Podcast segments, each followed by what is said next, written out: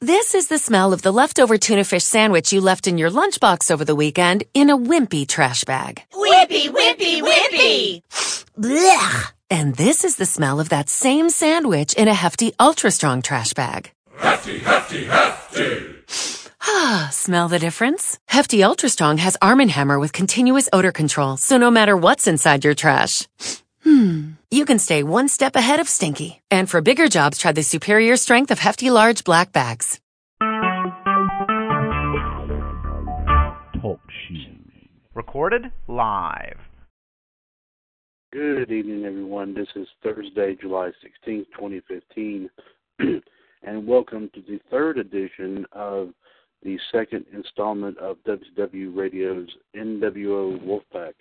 I am Mr. NWO, uh, Mr. WCWUS, I should say, Chad Henshaw.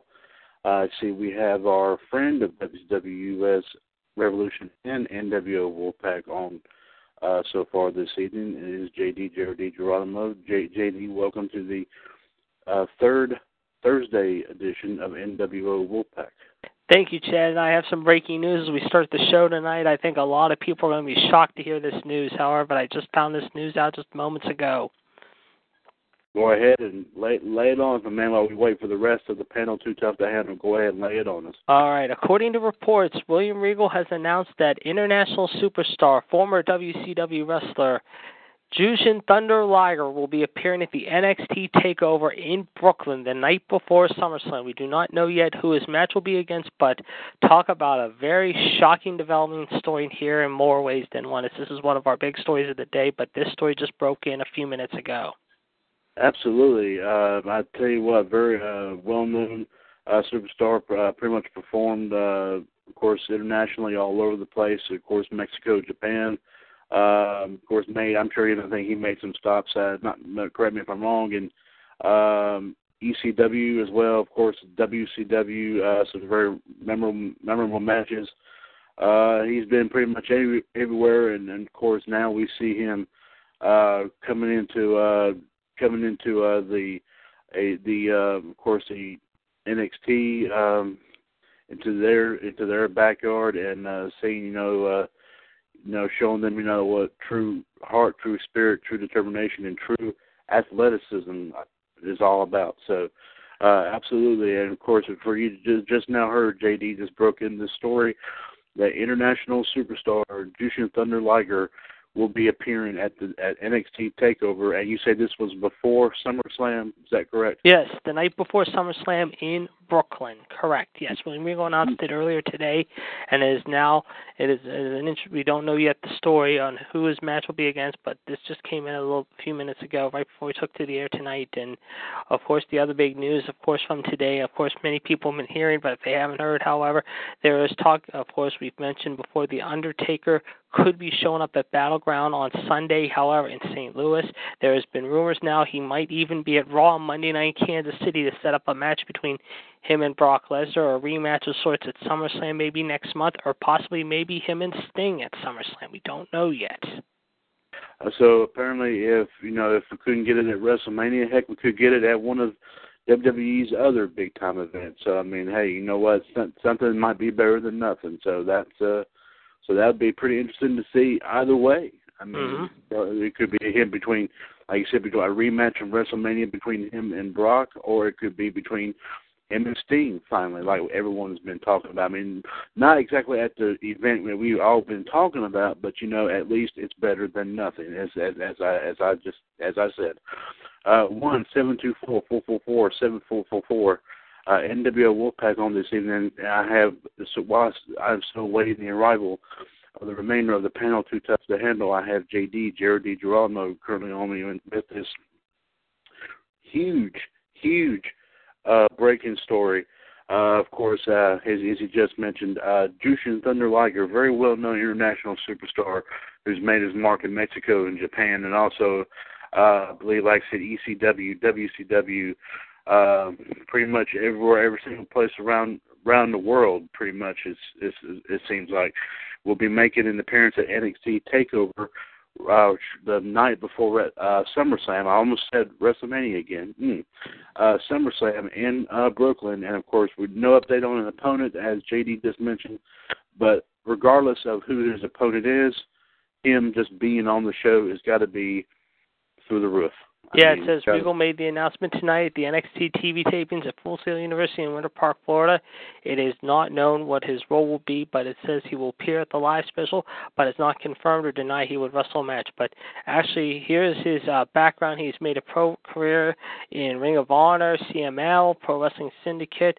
He recently appeared on Ring of Honor's TV show in a tape match against Dalton Castle. And of course, as you mentioned, he was never in ECW, unfortunately. I think you were thinking of maybe the Great Sasuke or Taka Michinoku, which I just got finished watching a great six man tag match from the very first Barely Legal show in '97, which was a great find on rfvideo.com. And I want to thank Rob Feinstein and his wonderful staff. They have great DVDs there. And if you're looking for great DVDs, past or present, that is one place you want to look at for some really exciting old school DVDs. I have a lot of them from Super Crazy, Sandman, Raven, Tommy Dreamer. The list goes on.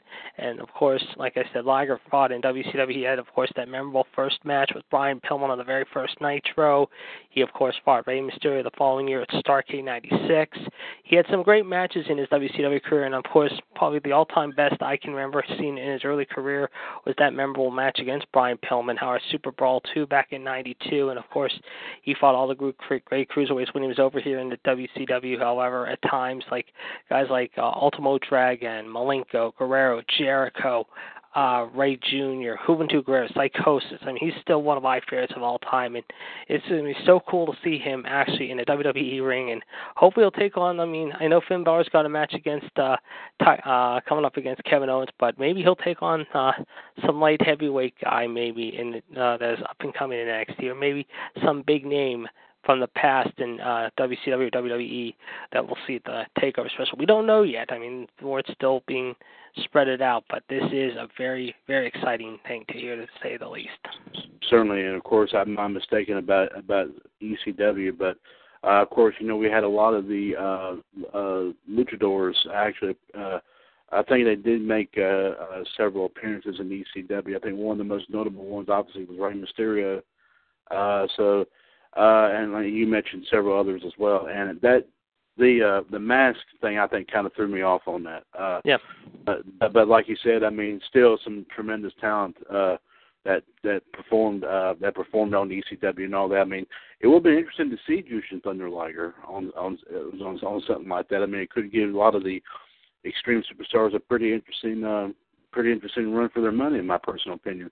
Yes. Uh, one one seven two four four four four seven four four four NWO Wolfpac on this evening uh, as uh, we uh, talk about this breaking news story provided to us by our friend of the Revolution and NWO Wolfpac, JD Jared D. Geronimo, as he has just uh, broken the news that international superstar Jushin Thunder Liger will make his will make an appearance at the NXT Takeover event the night before SummerSlam in Brooklyn, New York, and no confirmation yet on an opponent, but still, nonetheless, his appearance there will be absolutely shocking. And I see I have two members of the panel too tough to handle already joining me, and I have the Black Widow, Michelle Lynn Dodds, joining me as well, joining us as well as Mister NWO, the man who make you go to sleep, and of course has a huge smile on his face because I know that this is his favorite show.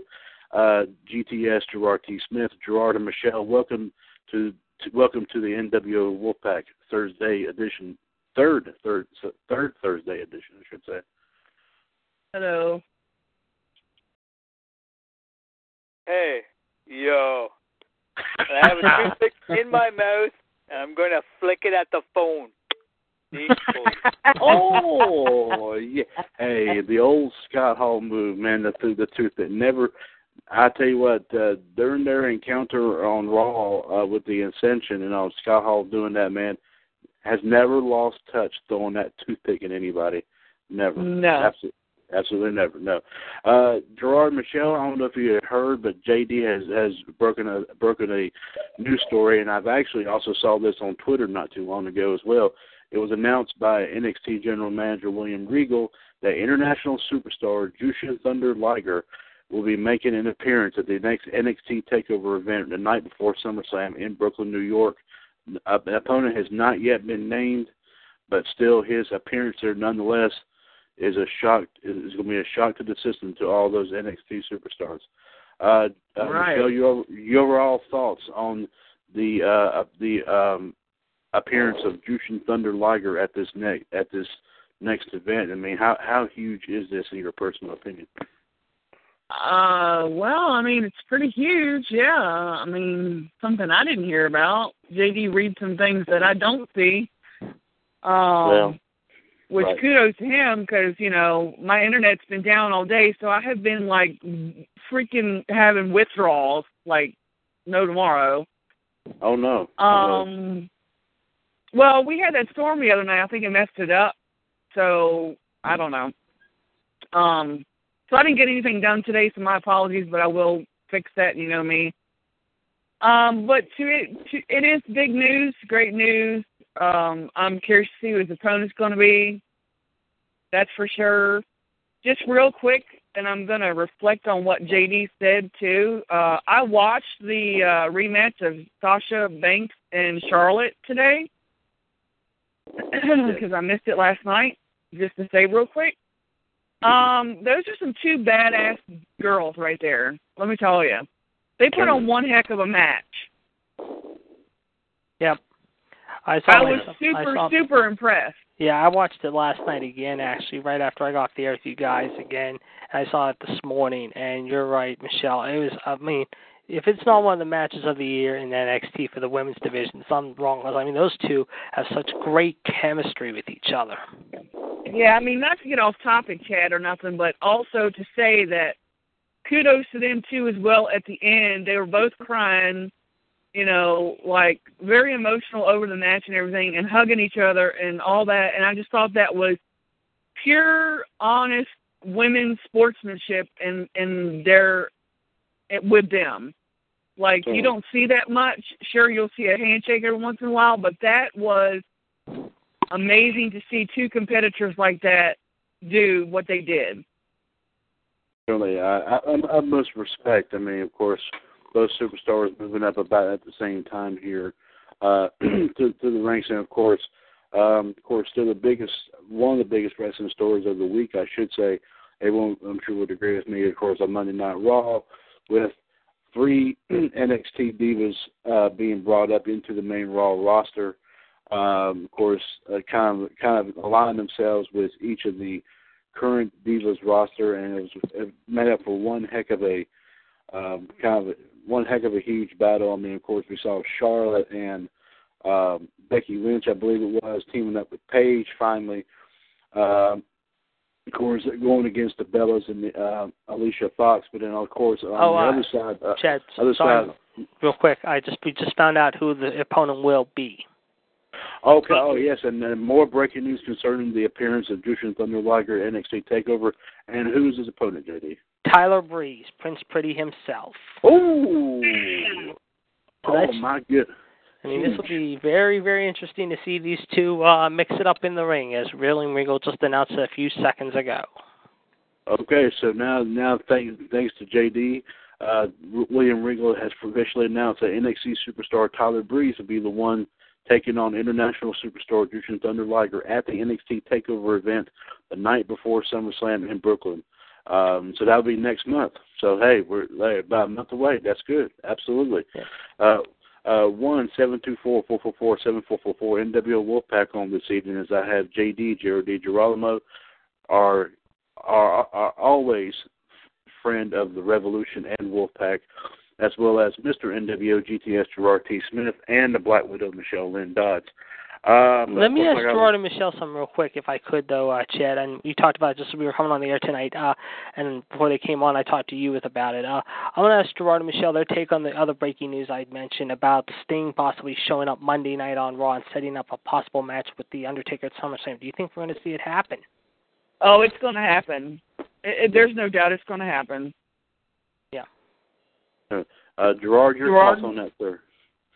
Uh, yeah, it will happen. I don't know if it's gonna happen at SummerSlam or whatever. They're both gonna be there, so you're thinking they'd be going after each other. But like we heard other reports that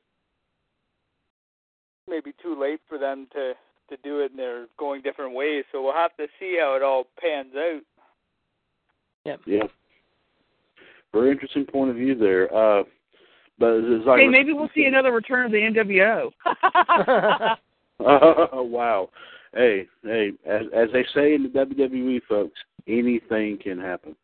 So I'll hear Gerardo uh, live from Canada. oh my goodness.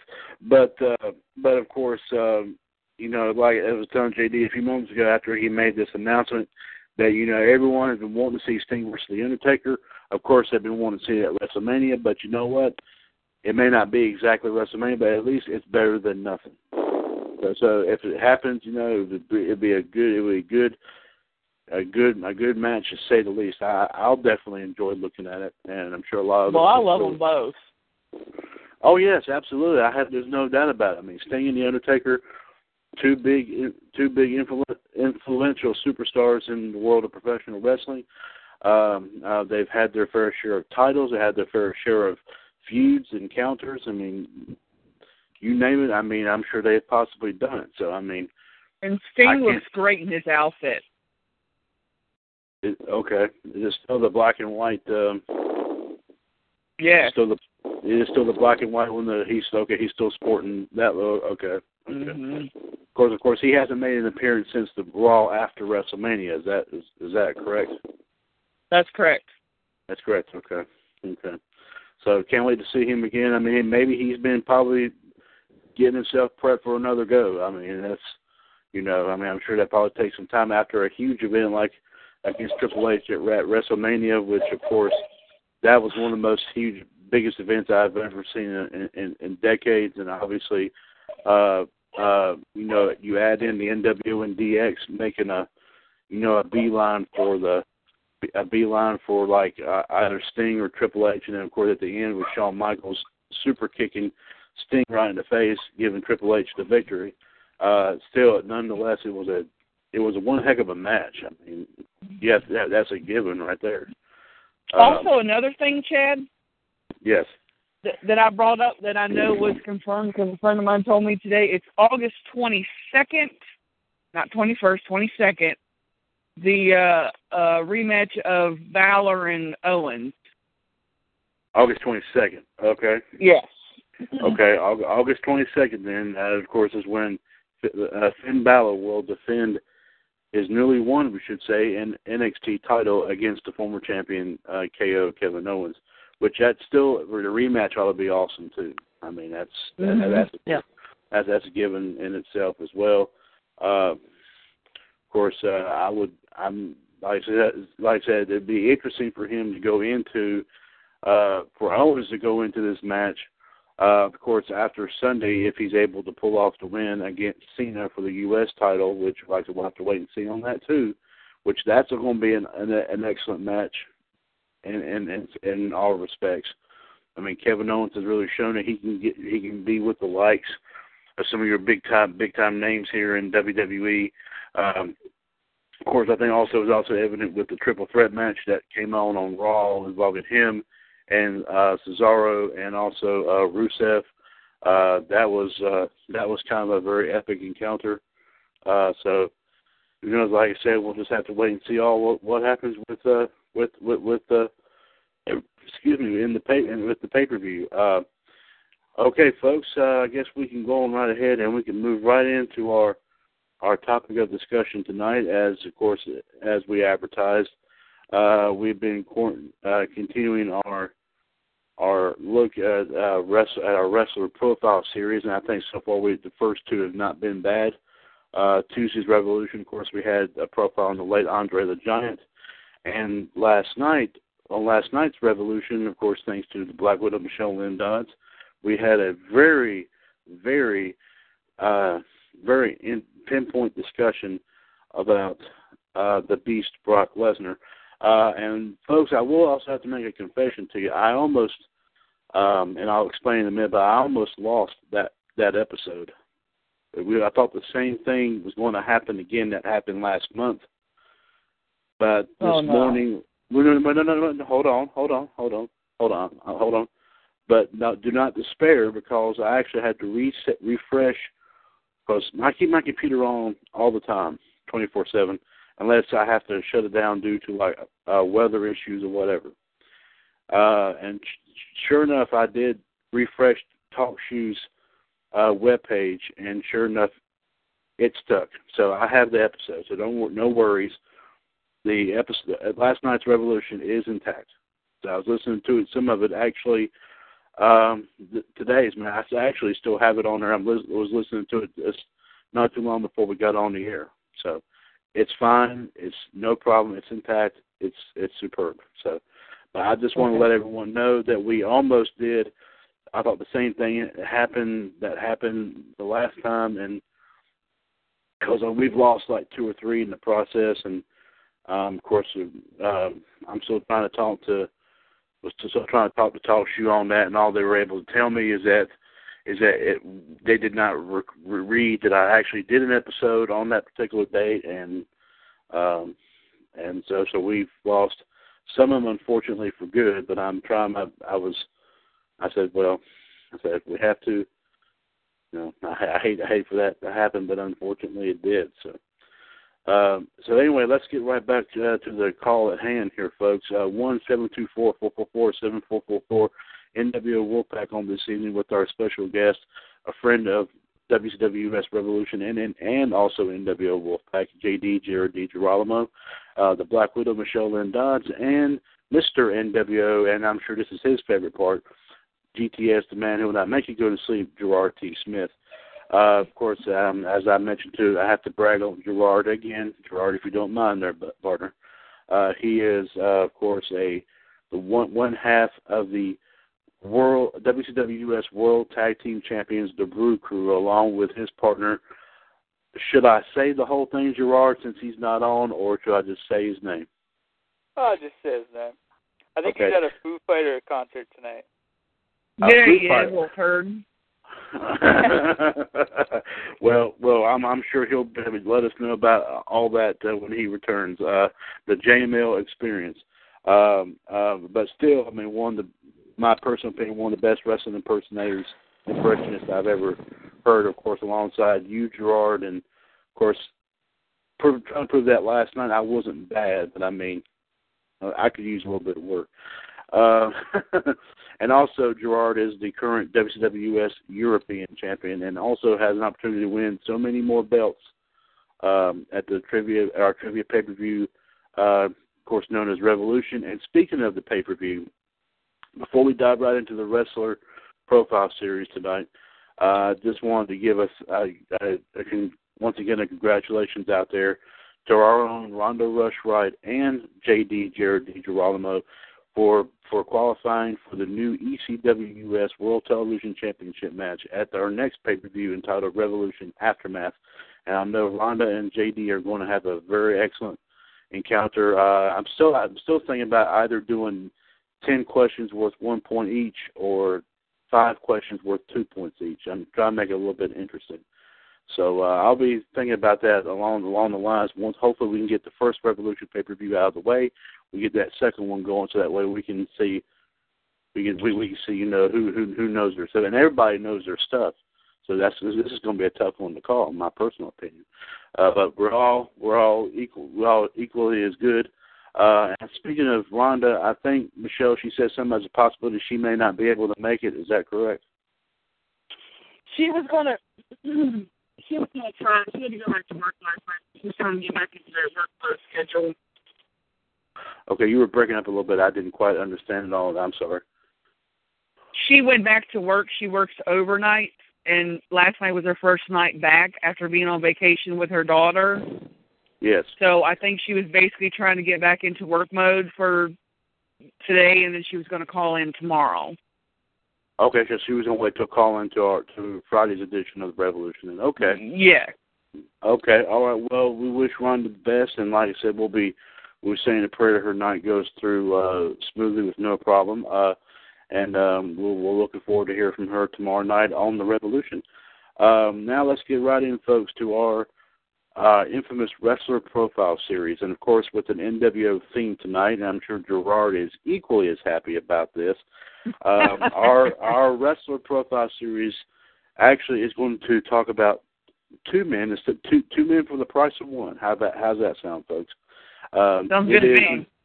Sounds good. Excellent. Uh, uh, two superstars who, of course, uh, due to their, their their their involvement with the infamous New World Order, changed the course of professional wrestling history forever. Uh, held the WCW World Tag Team Championships on numerous occasions. Uh, of course, made their marks also separately in the WWF. One as Razor Ramon and one as Diesel. Uh, of course, both of them actually wrestled in WCW long before the these uh, their their own using their own monikers. Uh, of course, one of them was known as the Diamond Stud, and the other one was known as Oz. And I have to thank Gerard T. Smith for posting an old match involving both of them. Uh, I believe it said from '91, Gerard. I think that's Yeah. that's correct. That's right. Uh, ex- excellent choice, my man. I, I forgot all I forgot all about those monikers of theirs. Oh, I was in the NWO mode today, so I was just searching. I was doing like sh- I was uh, listening to shoot interviews and stuff. It was pretty cool. I was in NWO mode. Certainly, hey, and, hey Wait a minute, absolutely. that's every day. and, it is, and, and of course, who I'm talking about, folks, is none other than Scott Hall and Kevin Nash, the Outsiders. Uh, uh, two sweet. How's that there? There you go. That sounds Yeah, good. that's Okay. Absolutely. Uh, I, guess I, I guess we could just start just go one at a time. I guess we start talking about Scott Hall first. Scott Hall, uh, very tremendous superstar.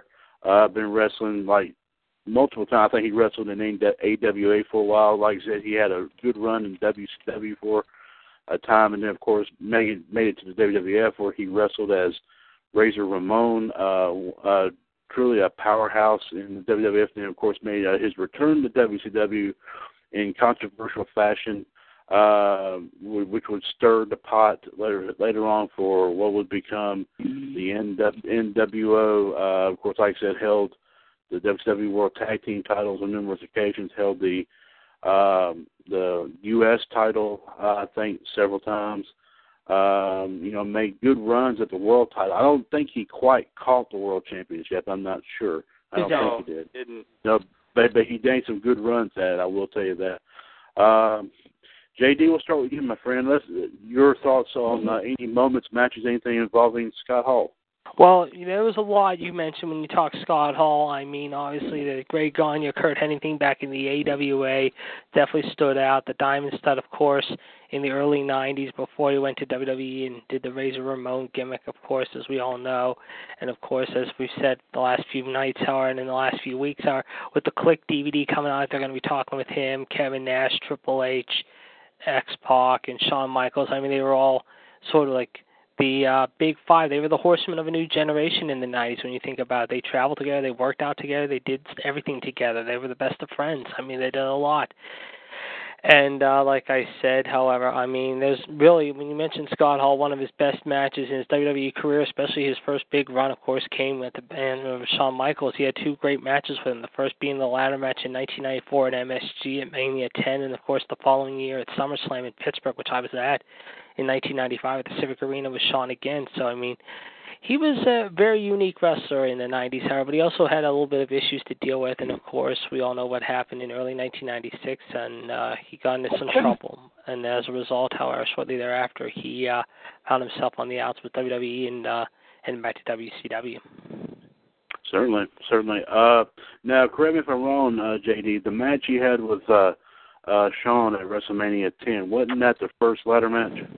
Yes, that was the first ladder match of its kind, actually. Believe it or not, it was no one had ever done a ladder match up to that point. However, and at the time, uh, Kevin Nash was Shawn's bodyguard, of course, and he got tossed out of the match by the referee at the time. However, and uh, they continued that storyline for a little while, of course, and then, like I said, the next year, of course, those two went at it again, and they uh, upped the ante. And like I said, I was there at the Civic Arena when it happened in Pittsburgh, and it was a great match again. Certainly. Um, of course, uh, like you said, I was think during a match on Nitro. So let's talk about that. Of course, uh, when he made his, I guess the safe, safe, safest thing you could say is return because he was there before. Right. It was uh, it was it was eight days after the infamous Curtain Call show. He showed up on uh, Nitro in Macon, Georgia, Memorial Day that night in the first hour during the Steve Doll uh, Mauler match, and then later that night Sting confronted him, and of course he got up in Eric Bischoff's face, and he told everyone before he got into Bischoff and Sting's face uh, the famous words, "If you want a war, you got a war." And uh, we would see what would happen a few weeks later when Nash showed up, which we'll get into that eventually. But uh, that was the start of the uh, the seeds were starting to be planted at that time early on, and they started to come up uh, slowly. But uh, that was the beginning of the uh, takeover, if you will. Certainly, and he didn't actually in WCW didn't change the name of his finisher No. uh that much. I think he just simply referred he just re, just renamed it the Outsider's Edge yes, that's correct. Yes. because he actually had referred to it as the Razor's Edge when he was Razor Ramon in the Mhm. WWF. But uh of course, one infamous encounter I got to talk about is of course when the NWO made their WWF debut. I think it was in 2002.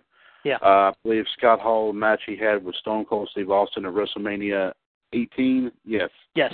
Uh, uh, but that was another hyped up match during that, and of course, we didn't see Nash compete at at, at 18s, but and he was in Scott. He stayed in Scott Hall, Scott Hall's corner during Right. the match with Austin, and uh, he gave you know Stone Cold a, a good run. Stone Cold gave Scott Hall a good run. Mhm. Uh, uh, of course, uh, Nash did get involved. Nash did get thrown, did get thrown out of the out of the uh, the match, obviously.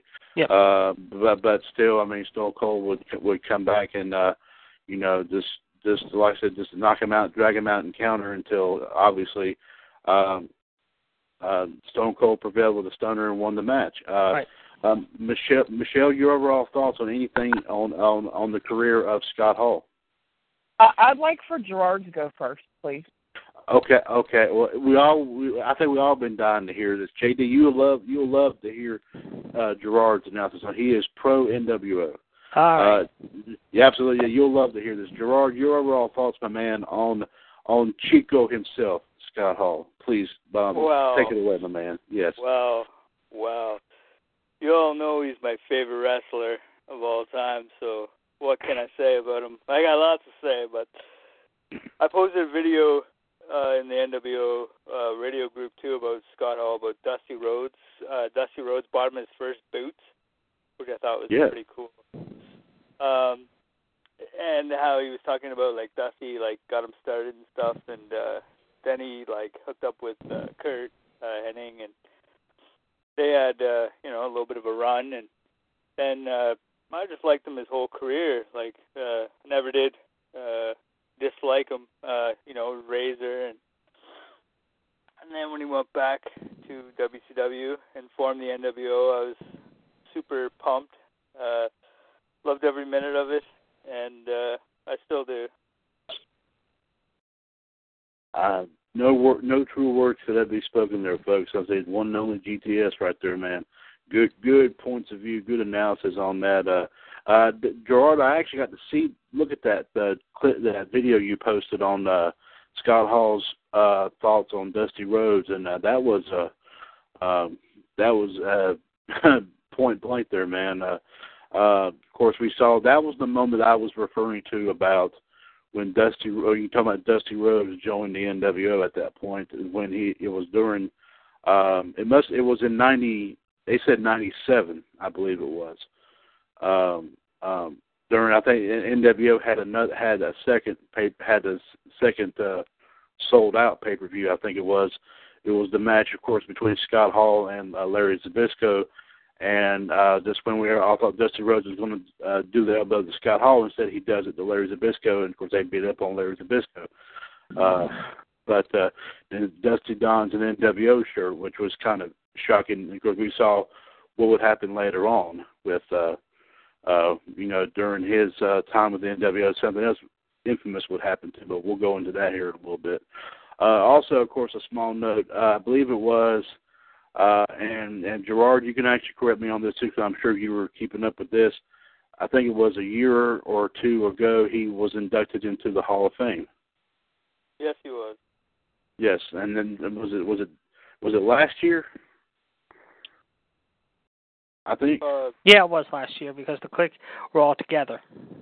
Yes. Okay. All right. Because this year was Nash that got inducted. yes. Nash got inducted this year, so but Hall got Okay. inducted last year. Right. Maybe okay. that's what I'm remembering because wasn't it? It was just Paul and Nash together this time Right. when exactly. when Nash got inducted. Yeah. Right, right, right. But but, but with Hall, it Mhm. was him. It was it was Nash. It was X Pac. It was Hunter, and it was Shawn Michaels. So it was the Kliq just all standing there reunited once again, pretty much after Hall got inducted. So, uh, and I think it was DDP that inducted Scott Hall, wasn't it? Yes. It was okay, okay. Uh, Sorry, I'm mean to cut Gerard off, but yes. Yes. All right. Uh, oh, oh, oh, Gerard, Gerard, you got you getting some competition on you there, bud. You gotta watch it. You gotta watch it now. You gotta Well, watch that's it. all I'm sorry, Gerard. Okay, Michelle, let's hear your overall thoughts on the career of Scott Hall. Okay, so there's so many things that stick out in my head when it comes to Scott Hall. I'm, I'm kind of like Gerard, you know, because you know we have the same mind when it comes to the NWO. Really, we've established that. So the things that stick out of my head is, of course, you know, Scott Hall, Razor Ramon, the toothpick in his mouth, the badass attitude, the slick back hair. He always had great individual matches, but for me, I love. I don't. I mean, I'm sure Gerard would agree with me on this too. I love watching them together as the outsiders more. But when when Scott Hall was on his own, he was super entertaining. Uh my mom's favorite, believe it or not. She loves Oh. Scott Hall. She still does. Right on. yes. And um the oh damn it. Oh, the one thing that sticks out in my head that I have to make a point of is that at WrestleMania, okay, the NWO came out, DX came out. Shawn Michaels was a part of both, but yet he still sweet chin music uh sing. So I was Well- like, okay, well that shows what side he was sticking with. You Right, know, it kind of got under my skin a little bit. But Scott Hall never had a bad moment. He had never had a good match. He had his feuds. Do I remember all of them off the top of my head? No. I'm sorry. I'm I'm not like everyone else that can remember off the top of their head. Um, Right, if you right. ask me anything about Brock Lesnar, sure I could tell you from here to ten buck two. Um, but I did follow the NWO probably about as uh, maybe as much as Gerard, not as much, but I did, and I loved them, and I enjoyed them, and I think for me, Scott Hall had the most personality out of the whole NWO. Yeah, I would have to. I would have to agree with that. I mean, because keep in mind he was the first one to to make to make the uh, appearance on Nitro. I think of made the first, uh, as they say, fired the first volley. I think pretty much in the and all this that would, which is like we say, which will eventually come become known as the New World Order. Uh, one seven two four four four four seven four four four NWO Wolfpac on this evening with the Black Widow Michelle Lynn Dodds, Mr. NWO GTS Gerard T. Smith, and uh, friend of Revolution and Wolfpac JD Jared D. Geronimo as we continue our our our wrestler profile series discussion on Hall and Nash the Outsiders. Uh, now, uh, JD, correct me if I'm wrong. Had did Scott Hall other than I know the Diamond Stud in WCW and Razor Ramon? Did he ever go by anything else other than I believe he. I think he did, if I remember. He. I'm trying to find it right now as we're working on this right now. Well, let's see. I'm looking right now at his bio. Let's see. He. uh see. Did he have any other nicknames? Uh, I don't think so, but I could be wrong. Let's see. Uh, no, he was Scott Hall? He was Scott Hall, Razor Ramon, and the Diamond Stud. Those were the only names. By, the only one? So, So even when A- he first in AW, Starship Coyote. Oh, American Star. Oh, yeah. That's right. I forgot. Yes. Okay. Oh, okay. Okay. So, so okay. So, so in AW, well, in AWA, he was simply just known as Scott Hall. Then. Yes. Okay. So I was wondering. I said that's when I was really wondering about because he like I said, he made a very huge mark in AWA. I think he held the tag belts in AWA along with uh Curt Hennig, if I'm not mistaken. Uh, Yeah. That was that, that was tough.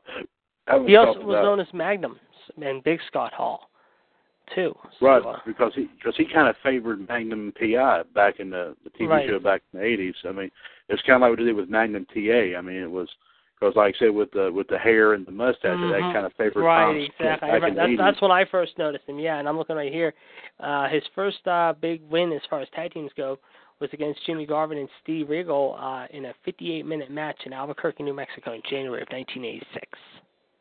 Oh, okay. So he's actually started long before he was really, really well known during the day. I guess. Yeah, he began his career in '84 of Championship Wrestling from Florida and began with Dusty, and then he and Danny Spivey trained together in Florida, mainly under the ropes, but also under Mike Rotunda and Barry Windham. And it goes on to say here how when it was time for the two to debut as a tag team, Rhodes sent them to work in Jim Crockett, Charlotte, North Carolina based territory. Here they debuted as American Starship with Hall as the name Starship Coyote and Spy was Starship Eagle. They wore furry boots, bright masking, began matches with a t-shirt ripping similar to Hulk Hogan's, believe it or not. Oh, okay. So they were trying to model themselves. So that was during the heyday of Hulkamania, pretty much. Yeah, Uh, and he was also and he also got to know Nash pretty well in early '92 when he teamed up with him in Raven, then Scotty Flamingo as part of the Diamond Mine stable. Believe it or not. see. I see. Now, now, correct me also, JD, correct me if I'm wrong. Wasn't Scott Hall in the moniker of the Diamond Stud? Wasn't he also managed by at that time when DDP was doing the manager thing? Yes, that's correct. He uh actually in his debut match, however, squashed Tommy Rich out in the Clash of the Champions in June, and then defeated Tom Zenk at the Great American Bash. But yeah, he was renamed the Diamond Stud, a gimmick similar to Rick Rude's. Both were cocky, vain, and by attractive women from the audience to the ring. And yes, he was managed by DDP. He also got to become very good friends with DDP at this point. Right, exactly. So, so, they they've gone that far back in in, in friendship and and very knowledgeable of, of of their skills, obviously. Right. Uh, but uh, uh, I think pretty much everyone's hit, hit nail on the head about Scott Hall. I mean, a true, a magnificent performer. Uh, uh, glad to see him, you know, pop up at once in a while, like I said on TV, especially that one infamous moment on Raw when they, along with the APA and New Age Outlaws, uh, of course, had their dealing with the Ascension. Uh, I thought that was a a huge moment on Raw, uh, my personal opinion. And and he Uh, also and remember he came up in the earlier this year. It was in Raw in Dallas. I remember when uh, Damien Sandow tried to mimic X Pac, if you remember, and they were in the back when Hall and Nash both showed up. However, along with Sean, however, and uh Sandow was trying to do X Pac and everything like that. And then all says, "What kind of thing are you running here?" He's like, "I'm so ashamed." In fact, I want to find that clip and forward it to you guys right now. Believe it that's one of Oh. my favorite moments of the year overall. Oh, certainly, absolutely. Because I mean, of course, that was this was like long. This was, of course, prior to the uh, uh, thing involving Miz and Sandow, which obviously, uh, uh, of course, I think it came to a head pretty much at uh, you know WrestleMania and all. So Yes. I mean, that was uh, that was uh, that that was something else in its own right. Uh, um, now, I guess we can go ahead and go to the other half of the other half of the coin, if you will. uh, the other half of the infamous tag team, the Outsiders, Big Sexy Kevin Nash. Uh, of course, Kevin Nash. Uh, trem- again, uh, like Scott Hall, very tremendous superstar.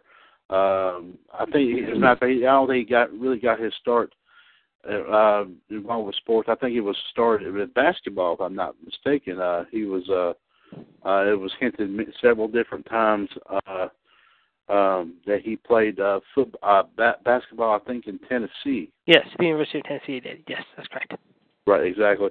Uh, of course, uh, um, after after doing that for a while, obviously he, uh, I guess he felt he felt he needed to get into something probably a little bit tougher, so he got in and started, uh, you know, competing. Um, of course, we saw him his career got really, really, really, really skyrocketed. Uh, uh, of course, in the early days of WCW, we saw him wrestle. I believe, I think, uh, thanks to that clip from Gerard T. Smith, obviously was a good reminder.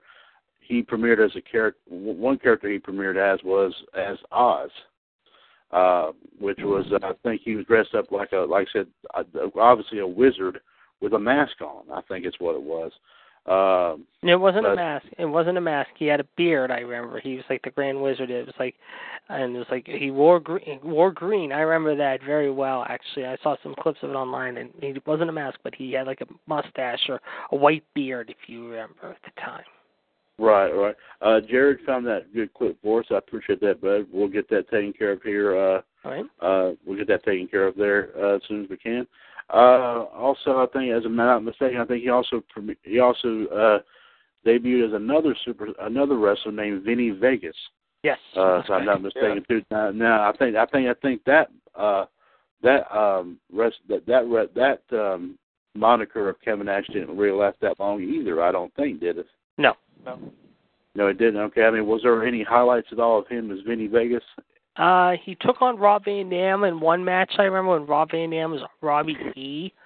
Uh, he also uh, competed. Well, like I said, he joined the Diamond Mine with Scott Hall and Raven. However, and him and then Diamond Dallas did a team called the Vegas Connection. Needless to say, and of course they split in the latter part of '92 when Bill Watts fired him, and then of course he came in 1993 as Diesel.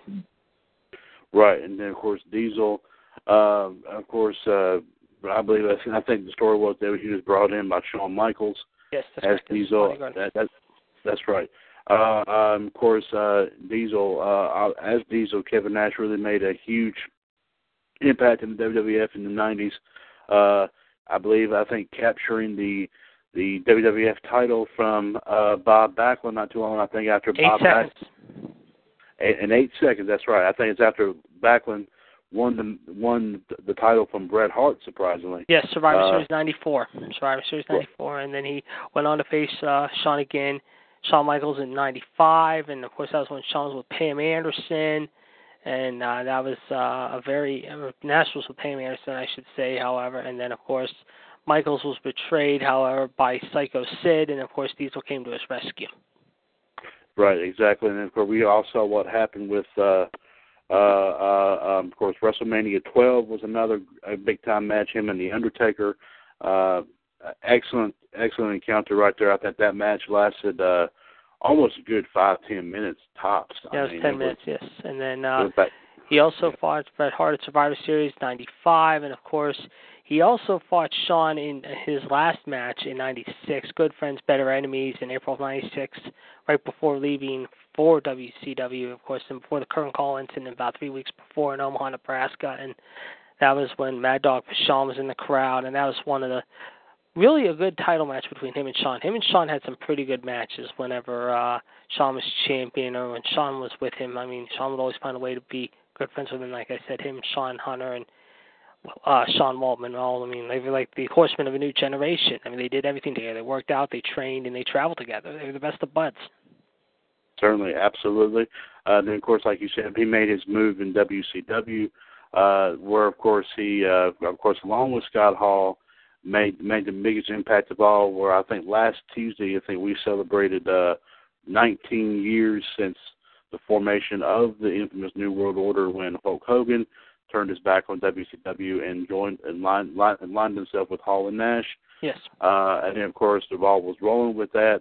Uh, we saw Kevin Nash, of course, later on during his WCW career, pick up, I think, of course, the tag team titles on numerous occasions, along with uh, Scott Hall. Even I think he even held it with the likes of uh, Sting. I think one, at one yes, point. he did. He did. I'm I'm, I'm looking right here. Uh, he uh, let's And see. He DDP too, didn't he when he was the insider?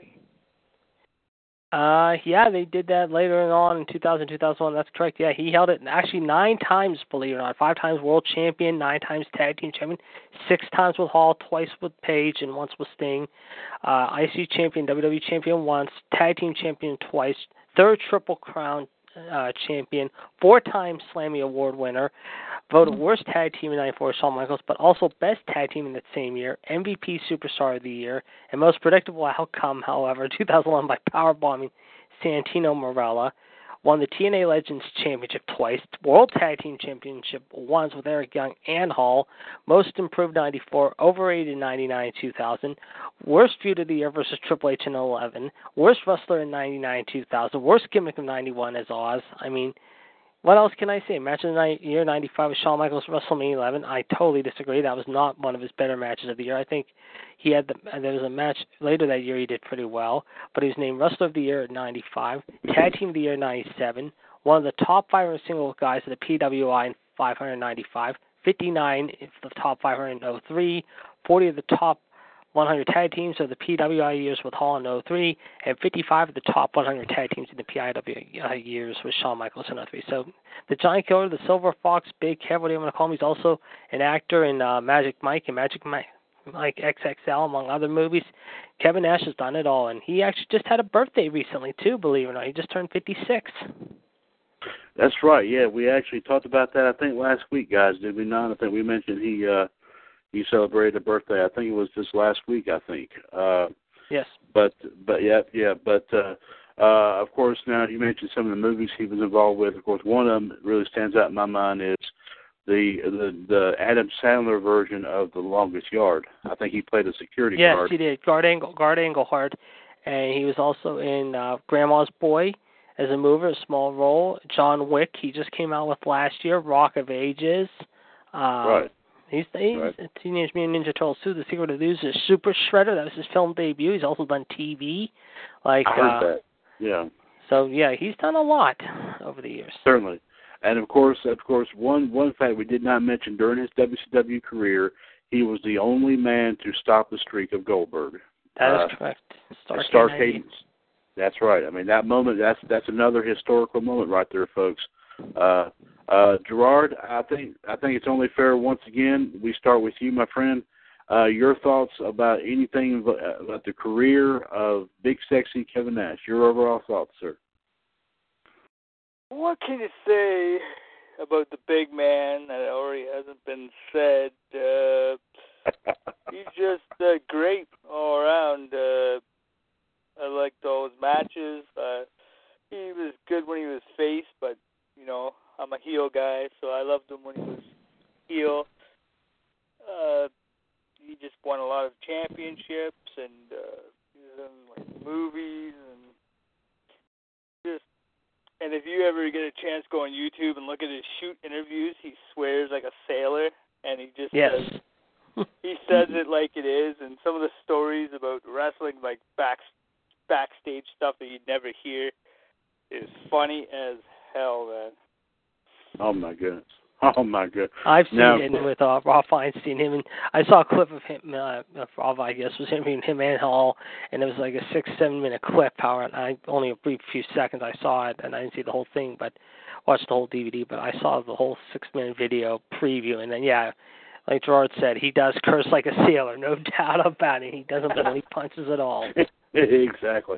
Now, J.D. Correct me if I'm wrong. Didn't he? Didn't uh, Kevin Nash as Diesel make an make an appearance at a recent Royal Rumble? Uh yes, he did actually. He returned briefly. I think it was actually the one I was at in Pittsburgh a few years ago, if I'm not mistaken. Yes, he was. In fact, however, he was the number 14 entry, and he eliminated Jack Swagger, and uh he got eliminated by Roman Reigns. Uh He also appeared at the Hall of Fame ceremony last year, and he also appeared uh with Hall and uh Hulk Hogan as part of Hogan's uh birthday celebration, if you remember last year. And of course, this last this past year he appeared with X Pac and Hall to reunite the NWO and everything like that. And he also got in a little trouble late last year with the law with his uh wife and kid and personal life unfortunately, but those charges were dropped unfortunately and he was also at WrestleMania this past year. Certainly, of course, uh, of course. The, as, as they said during the great announcement announcing of this match, is one of the best best commentaries I've ever heard in a long time was for this particular match. Was they pretty much said the Monday Night Wars have reemerged at WrestleMania? I mean, it was absolutely, you know, phenomenal. Having all the elements. Speaking all of elements phenomenal, I was going to say uh, today. Uh, I think uh, today's the 16th, if I'm not mistaken. Correct? Yeah. Yes, today's 16th. Yes, sir. Okay, yeah. Well, I think all of us talk about great tag teams. We got to honor one gentleman that needs uh, maybe a moment of silence if we could. However, the great Terry Bam Bam Gordy, who sadly 14 years ago we lost suddenly at the age of 40 years old. Today's the anniversary of Terry Gordy, and I think uh, it's only fitting we got to say he is a true. I mean, he's one of my favorite. You talk about great tag teams, with the Freebirds and everything like that. I mean, Bam Bam, no question about beginning at 14 years old. I mean, that's pretty amazing. This day and age, he would compete at 14, and uh, unfortunately, sadly, we lost him 14 years ago today due to a very serious heart attack at the age of 40. Certainly, and like I said, there's and one of as and of course we can all say one of those many great superstars of wrestling that we have lost who never got to make it, you know, halfway through their life, unfortunately. Yeah. But uh, but still, I mean, uh, it's been talked about in all wrestling circles about you know who had who did not make it to I think age 50, and I think sadly, like JD you just mentioned, I mean that is kind of a a very a very sad moment indeed. Uh, I think we saw a picture online posted somewhere recently of him at uh, age uh, 16. Yes, I, I I saw that, and I'm looking at pictures uh, of that, and I'm looking at picture. This is an old picture now. Uh, this person put up uh, of him, Michael, and uh, Cyndi Lauper. I guess when the Freebirds were in the WWF in the early '80s, and there's one of him and Terry Funk, and of course with him and Buddy. Of course, like I said, it's just a shame. I mean, Michael is the last of the Freebird group. We lost Buddy a few years ago to a serious health issue, and everything. But I think next year would be only fitting being in Texas. I think I know it sounds crazy, but I think the Freebirds deserve their honor into the Hall of Fame. And I think next year we'll see hopefully the trio of the Freebirds go in as a group. I think it's only fitting that they should do something like that. Certainly, I mean, there's a lot of, and of course, we've talked about this many, many times. I mean, Gerard, Michelle, you've heard, you've heard all, everyone's been talking about it. You know, there's a lot of, there's a lot of superstars like individuals, teams that all that that deserve to be in there, but are not in there as of yet. And and you know, if I would, and one, you know, that does come to mind because I actually remember. Uh, uh, it kind of reminded me of the match at Starcade '90. Hate to get off the subject of uh, the Outsiders for just a moment, but uh, Starcade '90, of course, remember the Freebirds took on uh, Ricky Morton and Tommy Rich because uh, Ricky Morton's partner was injured during that time. It was thanks to the Freebirds that he had to have knee surgery. I believe it was Gibson had to have knee surgery. Uh, but but did accompany, did accompany Rich and Morton to the ring. Uh, uh, of course, I mean my, that was like in true Michael Hayes fashion and all that. Did the face paint? He can. I think I think they had the Confederate flag face paint on or something like that. Um, uh, talking about Michael Hayes, one quick thing. Now, if you remember, JD, the gimmick battle royal, yes. WrestleMania 17, Michael Hayes came out, I think, with the same robe that I think he wore at Starcade 90. Did yes, he did. Yes, he did. He wore that also a couple times in World Class. I remember too. I think, but it, it wasn't in World Class. But yes, I do remember the red and the uh rebel flag and everything. Yeah, a lot. He was doing the strut. I mean, that was what Michael was known for. And uh I have a few friends who've known, got to know Michael firsthand inside and outside of the wrestling business, and he is one of the most polite, funniest guys you ever want to talk to. Sometimes he can be a little off the wall, but other times, I mean, if you talk to Freebirds and Bam Bam and Buddy, or just want to sit down and have a beer with him and just talk about old times, I think Michael is supposed to be one of the most humble guys you ever want to speak to face to face. And I mean, I would like to meet him myself someday and uh, tell him thank you for making me a fan of your Freebird work because I've always been a fan of the Freebirds. Besides the Von Erichs, I grew up watching, like I said, a lot of wrestling over the years, and the Freebirds are still one I think my favorite top ten teams of all time. Certainly, and of course, I'm not mistaken. I think Michael Hayes at WrestleMania 17 came out to the same music as well. Yes, he did. That, that, Bad Street. USA, 1984. Exactly. I mean that. That. I mean, but I think during that Gimmick Battle Royal, I don't think Michael Hayes kind of lost a step. No, he first- didn't. No, he was in he No. was in great shape. He was fantastic shape, no doubt about it. Of course, we saw. Of course, obviously, we knew the overall winner of that Gimmick Battle Battle Royal was the Iron Sheik. Yes. Uh, but still, we saw some saw some great get some guys that you haven't seen. I mean, I mean, even saw sadly, even even saw Earthquake. yes. You know, had uh, dropped down, you know, tremendously from from from back in the day, unfortunately. But still, You, I you, had, mean- you had him, one man gang, uh, Nikolai Volkoff, uh, the Goon. If, uh, who? I mean, there's so many guys that were in that gimmick. Uh, Repo Man, uh, the, who was Krusher Khruschev, Barry Darsow. Uh, like I said, uh, the Iron Sheik. T- um, I'm trying to think who else was in there. There's so many Uh, other. Duke Dumpster Droese, I remember that. Uh, Yes. uh, um, also, um, One man gang. Bro- Brother Love was he? Yeah, brother love Bruce Pritchard. That's right. Yes, yes, yes. And of Um, course, he didn't have his infamous microphone back then. He just used a regular WWE microphone and said, "I love you." Yes, and of course, one guy who was talking about gimmicks, living to the hill wherever he goes. Probably one of the most craziest, and at times he can be a controversial guy, but he also speaks the truth when it comes to wrestling. Is the infamous Mama's boy himself, James E. Cornette, that infamous tennis racket, of course. Oh, surprisingly enough, he was in a match. Yeah. I rarely ever saw him wrestle. yeah. Uh, oh my goodness! but but still, it was it was still tremendous. Uh, and and and we're really getting off the subject here. We really need to get back on track here. Uh, Okay. but of course, you know it's always good to reminisce. Feels good to reminisce. Yeah. Absolutely. Uh, one seven two four four four four seven four four four NWO Wolfpac on this evening. As I have the Black Widow Michelle Lynn Dodge, oh, Mister I, Mister I got, I got the list here, Chad. Have you got the list who's in? Repo Man, the Gobbledygooker, Tugboat, Earthquake, Kamala, Kim Chee, Bushwhacker Luke, uh, as we mentioned, James Cornette, Duke Droese, The Goon, Nikolai Butch, Doink the Clown, Michael Hayes, One Man Gang, Brother Love, Hillbilly Jim, and Sergeant Slar. So there you go. Okay, there you go. Oh man, that was a that was a and of course Bobby Heenan and uh Gene, Gene, recall the action, yes.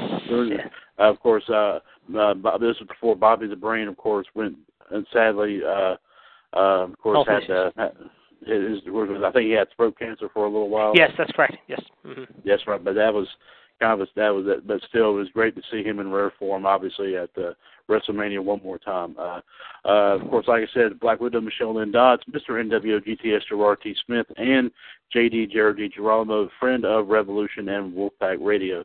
Uh, let's get, and of course, we were of course in the middle of our wrestler profile series on the Outsiders. I believe we were talking about Kevin Nash.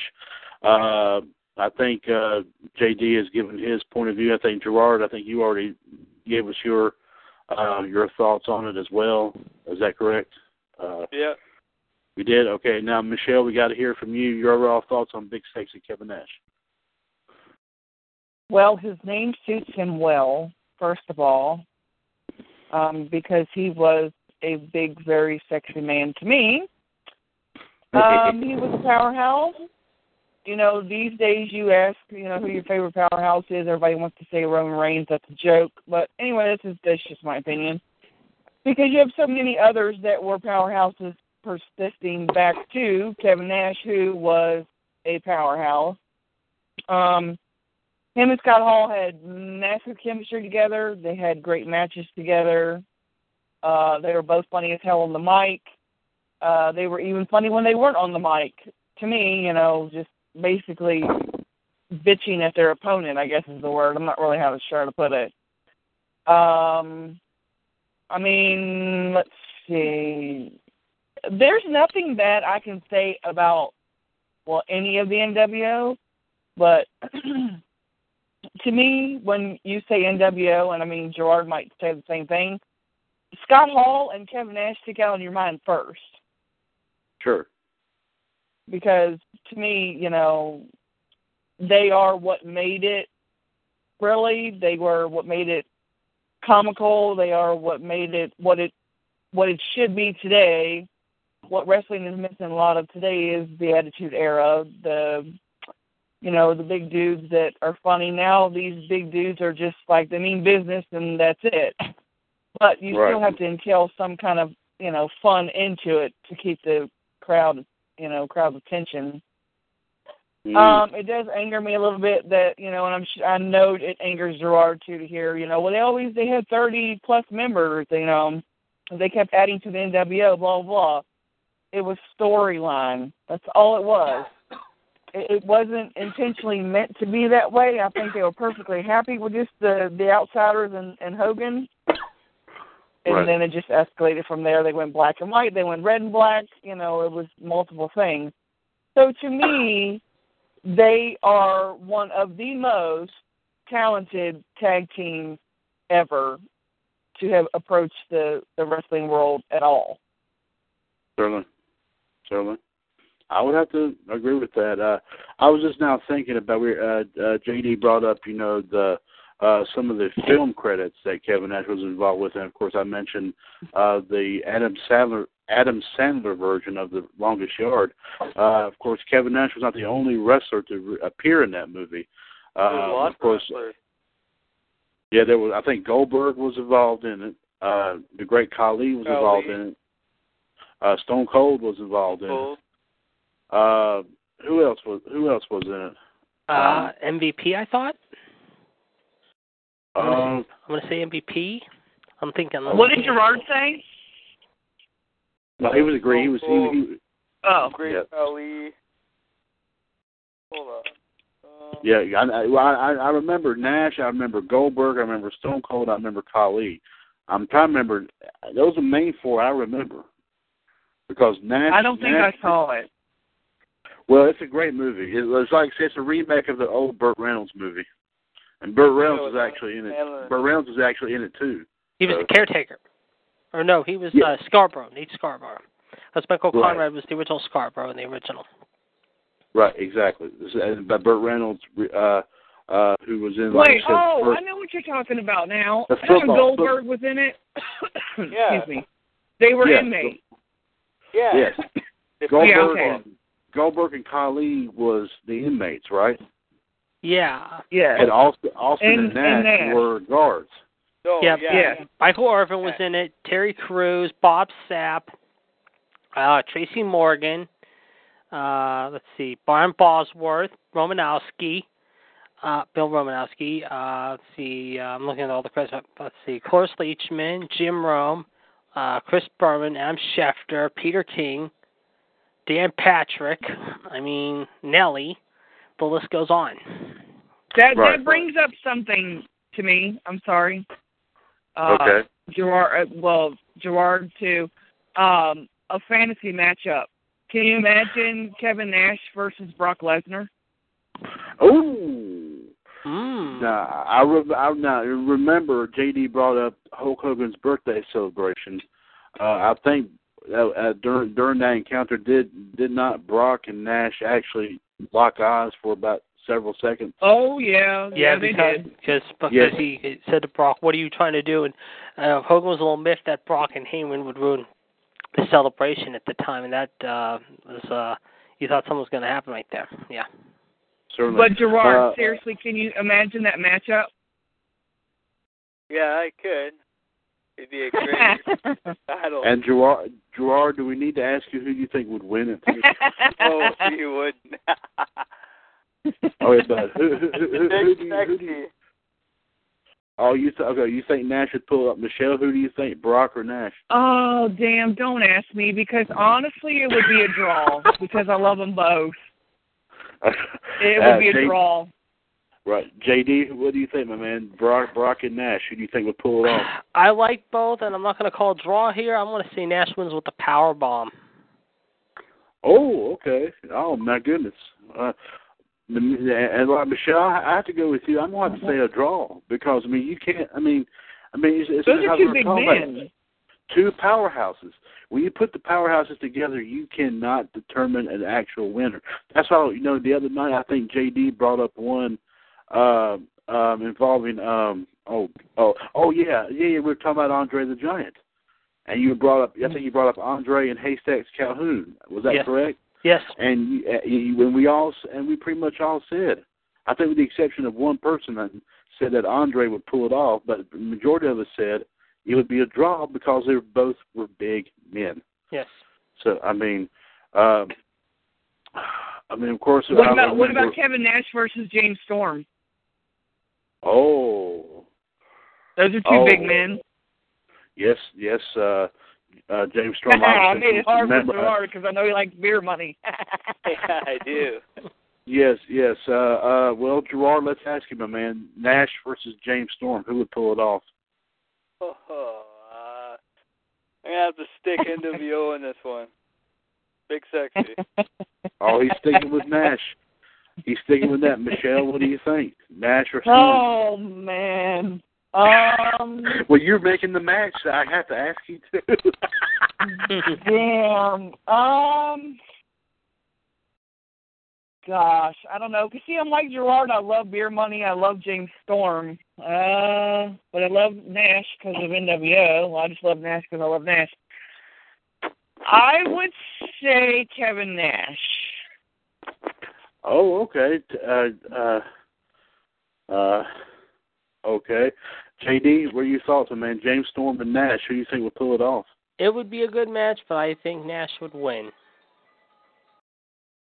I, I would have to. I would have to agree with you. Uh, uh, and uh, it would have been interesting to see them kind of lock horns during Nash's run in TNA, but uh, uh, but still, I mean, nonetheless, it would have been a very tremendous fantasy match. I might have to add that one to the Extreme League page, so I might do that here later.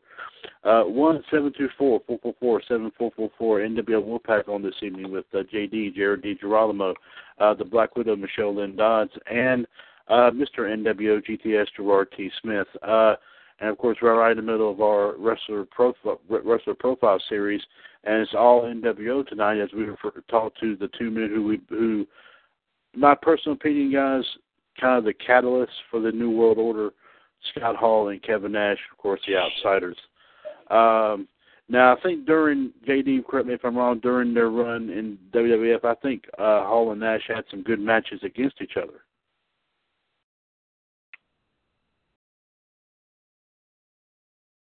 JD. Uh oh. I'm here. Okay, you here? Okay, yeah. We uh, what I was talking about was I think during their time in WWF, I think Hall, Hall and Nash had some, uh, or in the early days, had some good matches against each other. Yes, yes, they did.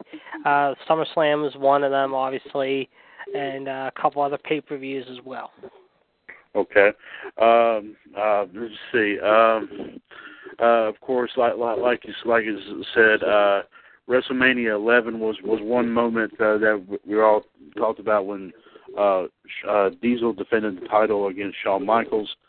Um, um, of course, during WrestleMania 11, one thing that was going on was Pamela Anderson had suddenly left the arena for some reason. Uh, she apparently it was sound like she was upset over something. Uh, and and what and what was strange enough that she did not appear until the match with Diesel and Shawn Michaels at WrestleMania 11, where she appeared in the company of Diesel. Apparently, uh, and, and of course, at the last minute, Shawn Michaels found a replacement in uh, Jenny McCarthy. But still, uh, two beautiful women in my own personal right. It's my personal opinion. And it's a good thing Ann's not listening to this right now, so, I, so I won't be in trouble. uh, but still, um, that was that was a humongous match. And of course, Sid and Shawn Michaels corner as well. Uh, uh, of course, Diesel came out on top and and uh, prevailed and kept the title. But we all saw, of course, the Raw afterwards, where uh, um, Shawn Michaels, I think, accepted a rematch against Diesel, and I think he had said that he didn't need a bodyguard, he never needed one. And then I think that's when Sid kind of turned. I think that's when Sid turned his back on Shawn. Was that right? Yes, that's right. Mm-hmm. Okay, and uh, and of course we and of course we saw Diesel and Sid go in go at it as well. Uh, so I mean, so the, so the friendship was pretty darn deep around that around that point in time, uh, like what we pointed out. Now, speaking of Kevin Nash, and speaking of WrestleMania 11, I should say, I do believe that it was it was noted that Diesel at that time kind of trained Lawrence Taylor. Yes, for that's his correct. I believe that's correct. Bam Bam. With his, with his match against Bam Bam. Um, uh, of course, uh, that was a that was, I think that was the main event of WrestleMania 11. My personal opinion uh, was, of course, Bam Bam and Lawrence Taylor. Bam Bam, you know, saying why is Lawrence Taylor coming to my world of wrestling? He's bringing all his football buddies and all that. Of course, not known as LT's All Pro Team, which actually, if you think about it, was for, marked the first wrestling debut, I guess that's the best way I can describe it, of Steve McMichael. Yeah. That's the first time anybody saw him involved in, with wrestling at all was when he was a part of LT's All Pro team at WrestleMania 11. So that I, goes that far, farther back. Uh, yeah, it was it was Mongo, Carl Banks, Reggie White, Rick, Ricky Jackson, Chris Spielman, and Ken Norton Jr. Right. I think Reggie White was I think the team captain of this, if I'm not mistaken. Yes, that's uh, right. Uh, the late Reggie White, I should say. I mean, we've lost. That, that's another great football star we've lost too. He's a tremendous football player, tremendous. Uh, but uh, but of course, uh, we saw right there in the beginning, right before the match got started, that the NFL players really took down uh, members of Ted DiBiase's corporation. Even I think one or two of them kind of kind of uh, you know took a couple of good good. Some people might say cheap shots, but still some excellent shots at. Uh, um, of course, King Kong Bundy and uh, I think Tatanka, Nikolai Volkoff, IRS, Kama, I think was a part of that. Uh, yes, Nikolai Kama, uh, IRS, Tatanka, King Kong Bundy. It was DiBiase's million dollar corporation. Right, exactly. And I think I, I I cannot forget Nikolai Volkoff's outfit during this. On the back of it, it said "Property a Million Dollar Man," and it had like this the the the the the, the scent logo on the back of his of his of his, of his outfit. I said, "Oh Lord, that was crazy." But yeah, that was another note I was making, making in reference to Kevin Nash, that he was of course responsible for training Lawrence Taylor to get him prepped for the match against Bam Bam, which actually he pretty much won, almost dominated Bam Bam. Uh, throughout that match. Of people and that say, was you know, he Bob, and that was Bob Backlund's second WrestleMania appearance, and sad to say, his last appearance. If you remember that same match, same event, however, because that was when Bret Hart took on Bob Backlund. Roddy Piper was the guest referee. and that was a submission match, if I'm not mistaken. It was Yes, two years and I quit before. match. It was an I quit match. Yes.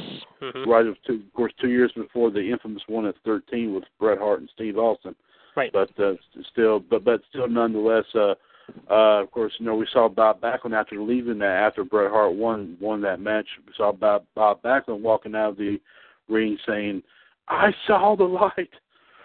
I Yes. saw the light." Yes. Uh, uh, but still, nonetheless, I mean, like I said, I mean, it's it's like we talked about. I mean, Scott Hall and Kevin Nash had, had as and I'm sure it was like I said, long before the NWO ever came into existence, we all agree that Scott Hall and Kevin Nash has made their marks in professional wrestling in some capacity, regardless of how far back it was. Uh, tremendous talent, uh, both of course very deserving to be in the Hall of Fame. Uh, it would have been interesting to see them go in as the outsiders.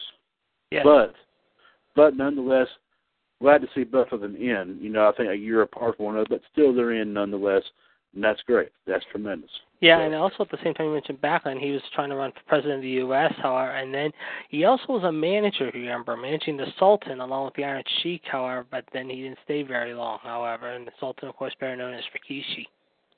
Exactly, and of course the Sultan. We all met. If you remember, I mentioned WrestleMania 13. Uh, uh, managed, uh, like I said, Bob Backlund, the Iron Sheik wrestle. I mean, managed the Sultan for his Intercontinental title match against who was known then as Rocky Maivia, who we all will know as The Rock. Uh, but uh, that was a great. And then, of course, what was inter- what was so unique about that one, JD, you would agree with me, was the fact that, tr- that right there after the match happened, and Iron Sheik, Bob Backlund, and the Sultan all ganged up on Rocky Maivia. Yes. We see his dad, Rocky Johnson, uh, make an appearance. Uh, we not people didn't expect him there at all. Right. Uh, but of course, in traditional Rocky Johnson fashion, just just just Clean house. threw out the threw out the punches right there on him. yeah, exactly. Clean house. Right. No. Exactly. Uh, but one seven two four four four four seven four four four NWO Wolfpac on this evening, as we uh, as uh, we get into some other wrestling news here of the evening. I have, of course, as always, JD Jared D Girolamo, uh, the Black Widow Michelle Lynn Dodds, and Mr. NWO GTS Gerard T Smith.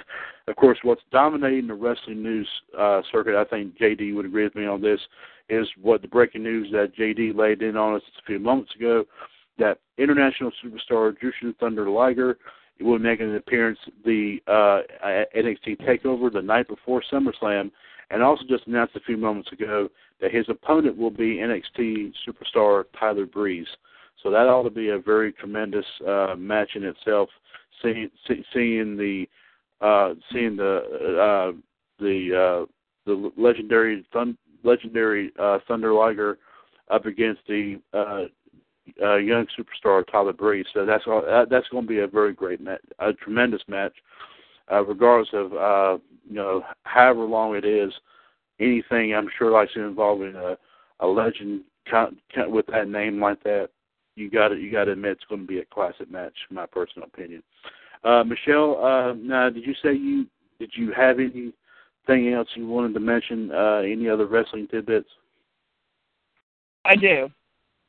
Yes, ma'am. Bob, Um, go ahead. Take it away.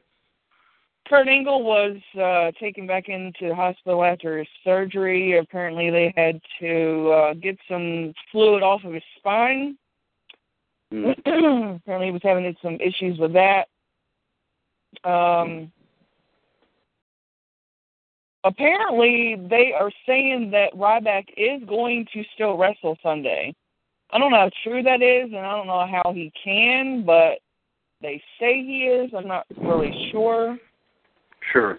So, of course, we first reported it here last night on Revolution. Uh, uh, uh, Wednesday, uh, yeah, Wednesday night's edition of Revolution that Ryback, due to a knee in, a, a, a knee a nagging knee injury, uh, uh, said would miss Battleground, and apparently he was scheduled to, of course, defend the Intercontinental title against the Big Show and Miz.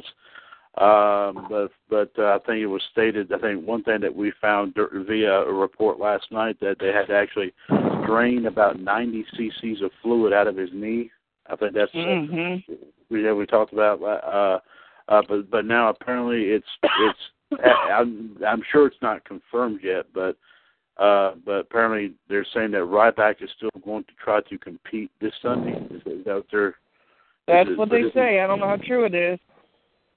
Okay, well, definitely, we'll definitely stay on top of that. Uh, um, of course, that would, in our personal opinion, you know, after what we talked about last time, I don't think that would probably be the wise move to wi- wi- wisest move to make. I mean, he'd probably be an easy target, pretty much, um, Yeah. especially you know in a big time environment like that. But I mean, these superstars are risk takers, and he, I mean, of course, JD, you've seen a lot. You've seen a lot of that taking place over the years, and Gerard, of course, Yeah. Michelle.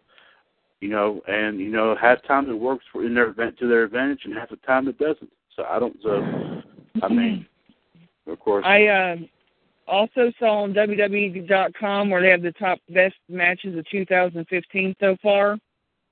yes, if you want me to go over that real quick. Certainly we got plenty of time. So go on right ahead, please. Okay, so number 10, John Cena versus Sami Zayn for the United States Championship match on Raw, May 4th. Hold on, it's a little slow. Uh, number 9, Seth Rollins versus Dean Ambrose, WWE World Heavyweight Championship ladder match, Money in the Bank. Yes. Uh, number 8, Chris Jericho. Uh.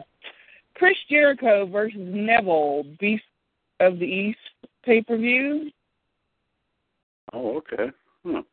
Um, let's see. Number seven, Brock Lesnar versus Roman Reigns, WWE World Heavyweight Championship match, WrestleMania 31.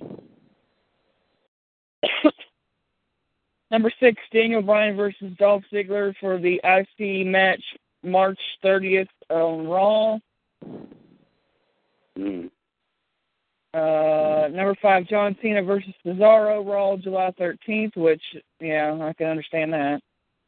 Right. Number four, Kevin Owens versus Finn Balor for the championship match at the Beast of the East, which I can see that too because that was a great match. Yes, it was. Uh, number three, Charlotte versus Sasha Banks versus Bayley versus Becky Lynch, NXT Women's Division uh, Championship four. Let's try that again. Fatal four way match, NXT Takeover. Uh, number two is John Cena versus Kevin Owens Elimination Chamber. And number one is if it'll get to it. Like today. Drum drum roll, please. Yeah. Yeah, really. Sorry. Yeah. Uh, Yeah, that's number okay. one, oh, Brock Lesnar versus John Cena versus Seth Rollins, WWE World Heavyweight Championship triple threat match at Royal Rumble. Yes. Okay. I'm Uh, happy with that. uh, uh, uh, JD, this this top ten list of the matches in 2015 so far. Any any that that that, that Michelle did not mention that uh, kind of surprised you that didn't make that No, I, they, they didn't surprise me. I mean, the, the, I did. There was some I did like from this year. Obviously, the Rumble Triple Threat was great. Uh, the one main event at WrestleMania was good. Um, I think you got to mention Roman Reigns me versus the Big Show in that Last Man Standing match in Chicago at Extreme Rules. That was pretty good.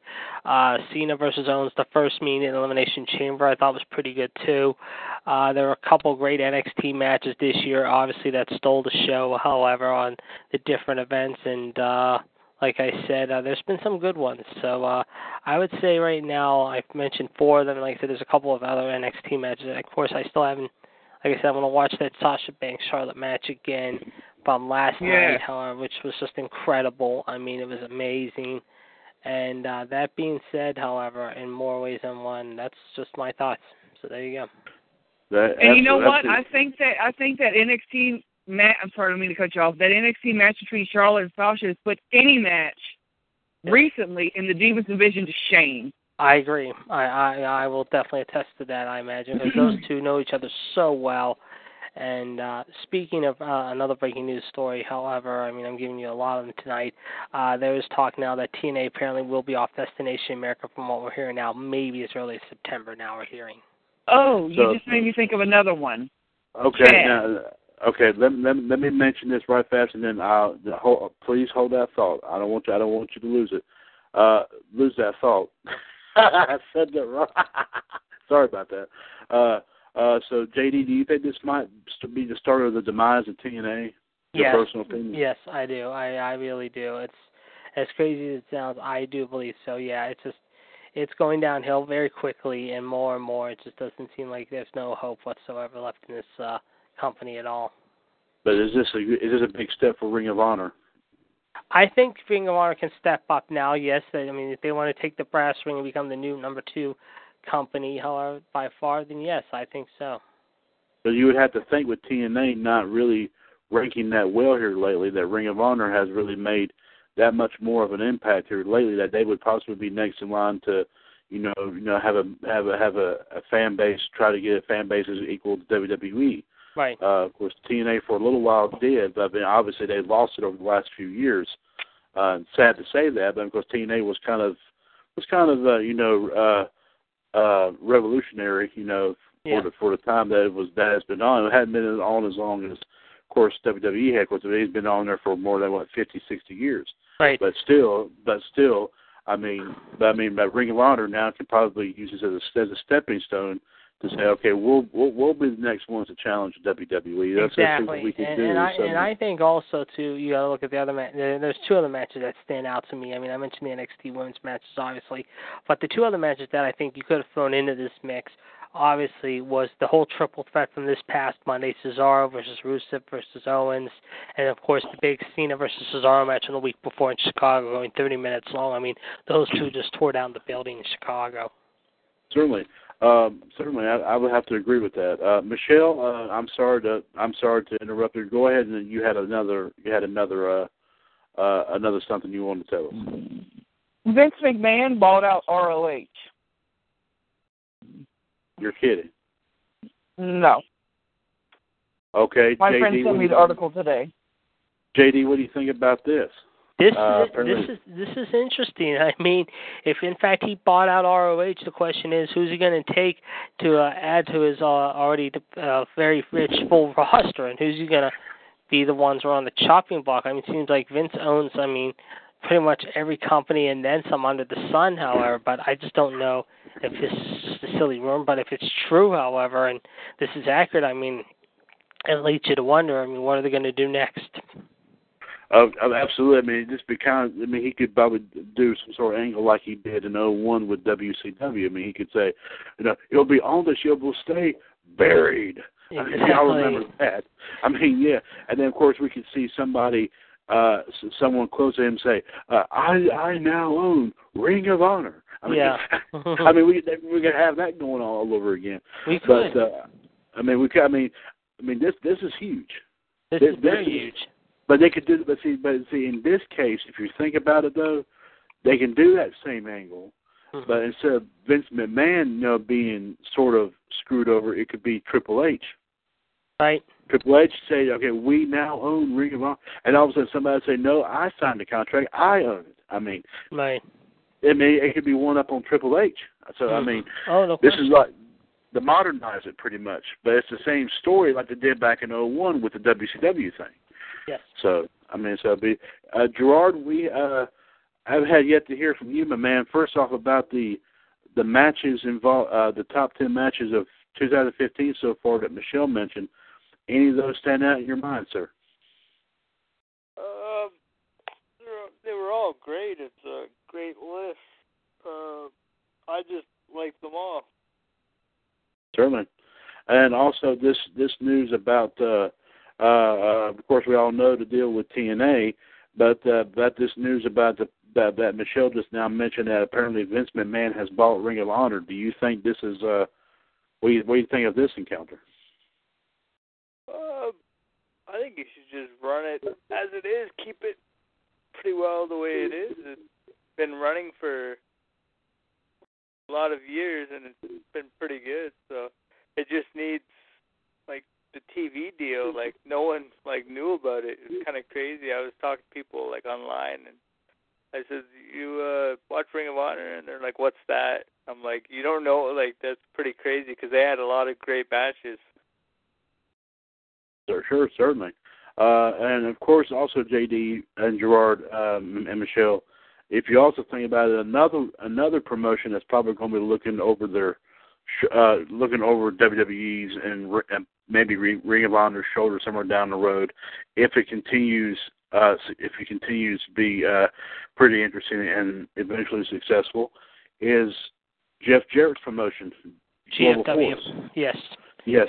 Uh, I mean, I, I know, I know that's a slow thing in in in, in coming. I mean, I, I know because I know it just got started, but still, I mean, uh, with you know talking about you know the roster was released now having some pretty interesting men on the on that roster. I mean, uh, do you think eventually, some time down the road, it could also be a pretty uh, a pretty big threat? It could, but they need a network time and a place, however, and right now they're desperately, desperately trying to look for that right now. I think if they get that, however, I think they could, but you never know. I think that's the one thing that's holding them back right now from becoming a big name in the pond. However, they still haven't found a network home. They still haven't found a time slot, so to speak. However, so if they can get that worked out before the summer's over or early part of the fall, then yeah, I could say that maybe. But right now, I think they're also on the outside looking in. Right. So apparently there's and then they may be watching the TNA situation pretty carefully too. Yes. So so if they're watching it pretty carefully, then maybe you know they might be next in line to probably get the, the you know get that, like you said that ball rolling, and they may eventually get on uh you know get on a network. I mean, it may not be necessarily Destination America, but it could be it could be one uh, maybe that you know that you know where WWE and TNA may have found some prominence at some point. Who knows? It might it might prove useful to you know Global Force at somewhere down the road. Yep. Uh, one one seven two four four four four seven four four four NWO Wolfpac on this evening, as we have of course JD Jared DiGirolamo as well as the Black Widow Michelle Lynn Dodds and also Mr. NWO GTS Gerard T Smith. Uh, uh, of course, you know we're all we're all uh, in in awe over uh, this uh, you know big announcement. JD and, and of course Michelle added on to it um, for uh, just right at the beginning of the show. Uh, the breaking news that international superstar Jushin Thunder Liger uh, will be making, um, of course, a, an appearance at NXT Takeover the, the night before SummerSlam, and of course, a few months ago it was announced that he would be facing Tyler Breeze uh, which ought to be, like I say, good high flying encounter. Um, uh, I think Jushin Thunder Liger still has some some of the some of those uh, high flying moves uh, down pat. JD, uh, I think he's. Uh, your opinion, I think he's still a very competitive superstar. Oh yes, um, yeah. Liger, Liger, I think definitely does. I mean, he. It seems like he. I mean, a lot of people say he could be. I mean, I'm looking at his age right now compared uh, right now. In fact, hold on, pull, I'm pulling up his bio right now. He is 50 actually, believe it or not. So he's been in the business since March of '84, which is a long time. I mean, he's been there since he was 20, so he's been around the business for about 30 years. And of course, Tyler Breeze, of course, we all know Prince Pretty about his. uh background, if you will. Of course, he's only 27, however, and he's been in the business since 07. Was trained by Lance Storm, and of from course Canada. He, yes, he's from Canada, right? British Columbia, Penticton, British Columbia to be exact. And uh, like we said, however, he uh, was in that. Um, like I said, however, was the focus of the E60 special. However, but uh, he's had some good matches over the last year or so in NXT. I mean, he did that Fatal Four Way, if you recall, which was a great one. He's uh, had some good matches with Tommy and Finn Balor, and uh, he's sort of uh, like I say, he's a pretty boy, but at the same time, that's his nickname, Prince Pretty. I think it's going to be a very entertaining match to watch those two go at it at Takeover in Brooklyn. Certainly, uh, of course, one match also stands out, stands out in my mind, and uh, JD, you can back me up on this. Yeah. Uh, of course, in WCW, uh, he uh, had some very good matches with Rey Mysterio. Oh, fantastic matches, no question about it. The Starcade '96 match is one of them. I mean, you look at that, and that's still one of my all-time uh, moments of him. And like I said, I mentioned earlier in the show tonight, the other matches he had with Brian Pillman on the very first Nitro back in September of '95, Super Brawl 2 in '92. Uh, he also fought other guys during the course of time with guys like uh, Eddie and Jericho and Juventud Guerrera and Psychosis and the Ultimo Dragon, and he is uh, he's done very well with himself. In fact, I'm looking right now at his uh, bio. However, he uh, is the IW Junior Heavyweight Champion 11 times, six times Tag Team Champion, including once with the Great Sasuke, one with El Samurai, one with Koji Kanemoto, one with Tiger Mask. Uh, he is also Warrior National Junior Heavyweight Champion once, Light Heavyweight Champion once, World Junior Light Heavyweight Champion once, Young Lion Cup. Uh, let's see, he uh, also won Best Newcomer Award 85, Outstanding Performance Award 94. He had that great five-star match with the Great Sasuke in July of 94, which is still talked about as the five-star match, Best Gimmick from 89 through 93 and 89 through 92, Best Flying and Technical Wrestler, Best Wrestling Maneuver in 87 88, Shooting Star Press, Rookie of the Year in 84, tied Tom Zenk for that year, believe it or not, 90 through 92, Most Outstanding Wrestler, and of course, Wrestling Observer Newsletter Hall of Fame class of 99. And uh, he also fought, I believe, if I remember, a young Chris Benoit in July of 1991, believe it or not, and was also in mixed martial arts at one time in November of 2002. So Jushin Liger has had a unique career, no question about it. Sure, absolutely, absolutely. That's that's there's no doubt no no doubt about it that uh, he's had a again he is like we talked about with Hall Nash a few moments ago. Uh, Jushin Thunder Liger is definitely another superstar. Has made an impact in the world of pro wrestling. Has definitely helped catapulted uh, to a lot more to what was like back in the day, like the 60s, 70s, and 80s, pretty much. But still, uh, nonetheless, uh, was also I'm sure at one point down the road, just like all the superstars of the day, he was also a, a wrestling fan. I may have looked up to a lot of wrestlers internationally and, uh, of course, here in America and all that too, to, to give him that inspiration to become a true superstar himself one day, and he surely has done that. Uh, do you think he is also, uh, JD, your personal opinion, and I'll ask Michelle and Gerard your opinions too, by all means. Uh, do you think he is in line at some point down the road for uh, possible Hall of Fame induction? It's a possibility. I mean, he has the resume to back it up. I mean, not many people saw his work in W in, in America. I mean, yeah, they did probably see it when they were young, however, and they just know him as a, a local international guy in Mexico and Japan, especially in Japan. But he has the background. He's done a lot for his career. I mean, he's had some great matches when he's come to the states and fought some great guys. I'd say right now it's a mixed bag, but I if I'm casting light heavyweight tower, I mean all time, I think he's one of the top three. Rey Jr's up there with him, I feel. So yeah, he gets my vote, I feel. Okay, uh, Gerard, do you think he would be uh, Jushin Thunder Liger would be in line for a possible someday induction to the Hall of Fame? Um, yes, he should. Uh, Michelle, your thoughts? Yes, I agree. Okay. Um, of course, I would I would definitely have to agree on that as well as as much as big career that he's had. Um, you know, by all means, he's he de- definitely well deserved. Uh, Michelle, any other wrestling stories? I'm looking. Give me one second. Okay, and while she's doing that, I once again say one seven two four four four four seven four four four. NWO Wolfpac on this evening with JD Jared DiGirolamo Mr. NWO GTS Gerard T. Smith and the Black Widow Michelle Lynn Dodds.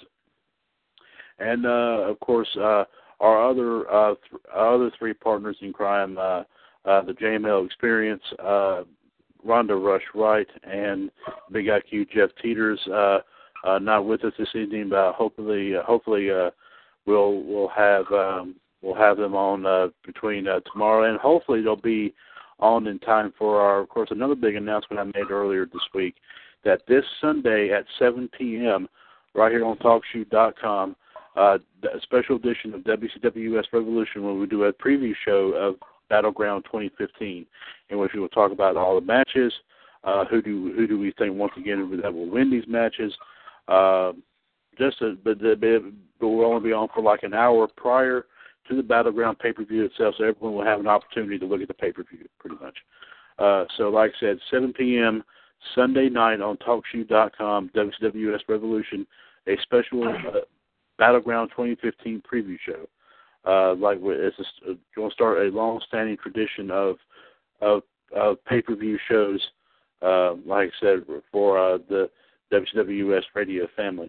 Um, but uh, I would, I'm sure everyone would agree, I would love, I would love to uh, to have heard, especially JML's and Rhonda's and Jeff's opinions about it, especially the outsiders tonight. I, I would love to hear hear their thoughts about it.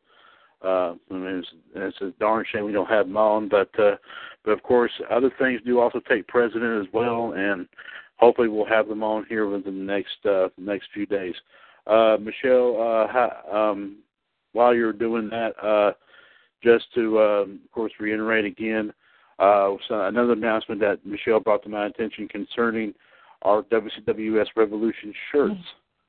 Uh, uh, they should be, I think, on their way. Uh, I believe Michelle did get an email confirming this, and also everyone was going to be getting two T-shirts apiece. Uh, uh, Rhonda, apparently, then that means Rhonda would have, would be getting four. Is that correct? I'm sorry. Mich- uh, Rhonda would be end up getting four shirts. Is that right? No, she's getting two. So she's just getting the two, one for her in ring, and then one just to just, Right. just one just to wear out. Okay, okay. Because you when you said everyone was getting two of them, I thought that would also I thought that also followed suit with that. Okay. Uh, um, no, but I can uh, make that happen. Uh, well, I mean, we'll keep it like it is now. I mean, like I said, I mean, if, if and of course we had talked about thought the possibility of maybe, you know, if you know uh, everyone's of course involved with the show here start wearing wear starts wearing these shirts and all that, see how popular they are. They're asking how can I get one of those. I mean, we'll we'll we'll start uh, putting word out about it at some point. Because I am considering, you know, if if it works out, we may end up selling these shirts. Um, that would be great if we could. I mean, that would be excellent, but but that'll be something that we will talk about for another time. Uh, uh, Michelle, uh, while Michelle's looking up any, anything else, JD, do you have any other uh, wrestling um, wrestling uh, um, stories for us? I am uh, not hearing, but all I know is I hear that the Taker will be at Raw Monday night in Kansas City, supposedly, and uh, that'll start to build up for his matchup at SummerSlam. Whether it's against Sting or Brock, we don't know yet. Of course, either way, like we also mentioned before too, uh, either way, I mean, seeing the Undertaker, you know, the second time in a year. Yeah. You know, it's been a long time since that's happened, of course. Uh, uh, regardless of who he faces, I mean, a lot of people speculate it might be Brock, and of people say speculate it might be Sting. So, um, Oh, either actually, way, here's here's another one. Actually, uh, we talked about sad passings and people who left us too soon. However, obviously, however, it was actually 17 years ago today we lost Bruiser Brody in that infamous incident in Puerto Rico. yes, uh, you, and I believe he was murdered. Is that correct? That is correct. In the shower, he was stabbed to death. Yes, and no one, uh, they never uh, found. It says the guy was acquitted after he used a somewhat self-defense, if you will. However, mind you, and they showed Okay. uh, announced the following week on WCCW television. Right, and then of course I think we mentioned uh we also mentioned before that he was scheduled to be involved in a match, but because of this happening, I think Kerry Von Erich at the time took the match for for him after hearing of this news. Yes. Uh, yes, and of course that was another. The Von Erichs. There's certainly other superstars that we have lost, I mean, with the exception of one, but still. Um, now I think uh, also we talked about the Von Erichs a couple of times, but of course one that we haven't mentioned that often it was Kerry's daughter. So yes. I think Kerry, because she wrestled for time in TNA, if I'm not mistaken. Lacey. Uh, Lacey, yes. Uh, and and she is, and and and, and, and I want to make sure that I have this correct. That because I cause I remember seeing her seeing her in TNA like that. I mean, she kind of reminded me having that Von Erich style. She is by actual relation. She is Kerry Von Erich's daughter. Yes, I believe you're right. okay. I'm, I'm going to find that out right now as we're discussing that. by Okay, I thought, I thought because I think there was like a couple occasions in which they said people said they were related, but some some were proven later on that they were not. But I was just want to make sure that this was No, they are related, I believe. They are related. Okay. Yes, Lacey. Okay. I Atkins. believe yes, so. Yes, yes, that's correct. She's the granddaughter of Fritz and is Kerry's Star. That's correct. Yes, she's 28 years old. Yes, old. because that's that's Jeff's favorite woman. He loves her. In fact, her birthday's tomorrow. Believe Oh. Lacey Von, Lacey Von Erich's birthday is tomorrow. Yep, okay. July 17, 1986. Okay. And she Um, she made her pro debut in September of 07, retired three years later in November of 2010. And the last we heard, in her personal life, uh, she runs her own advertising company, okay. Okay. the Texas Twister, also known as. Right. So Paris is somehow, in a, in a sense, kind of an homage to her father, pretty much. Yes. I know he was known as WWF as Texas Tornado, but I mean, Right. when you said the word Twister, that I mean that you would have to think that would kind of follow along along with that. Uh, yeah, Kerry uh, was known as the Texas Tornado and the Modern Day Warrior. the modern day warrior. That's right. Uh, of course, uh, uh, of course, Kerry Von Erich had a good, successful run in WWF, but uh, of course, uh, I remember. Uh, I think he only won the Intercontinental title. He didn't really hold it for very long. I don't think.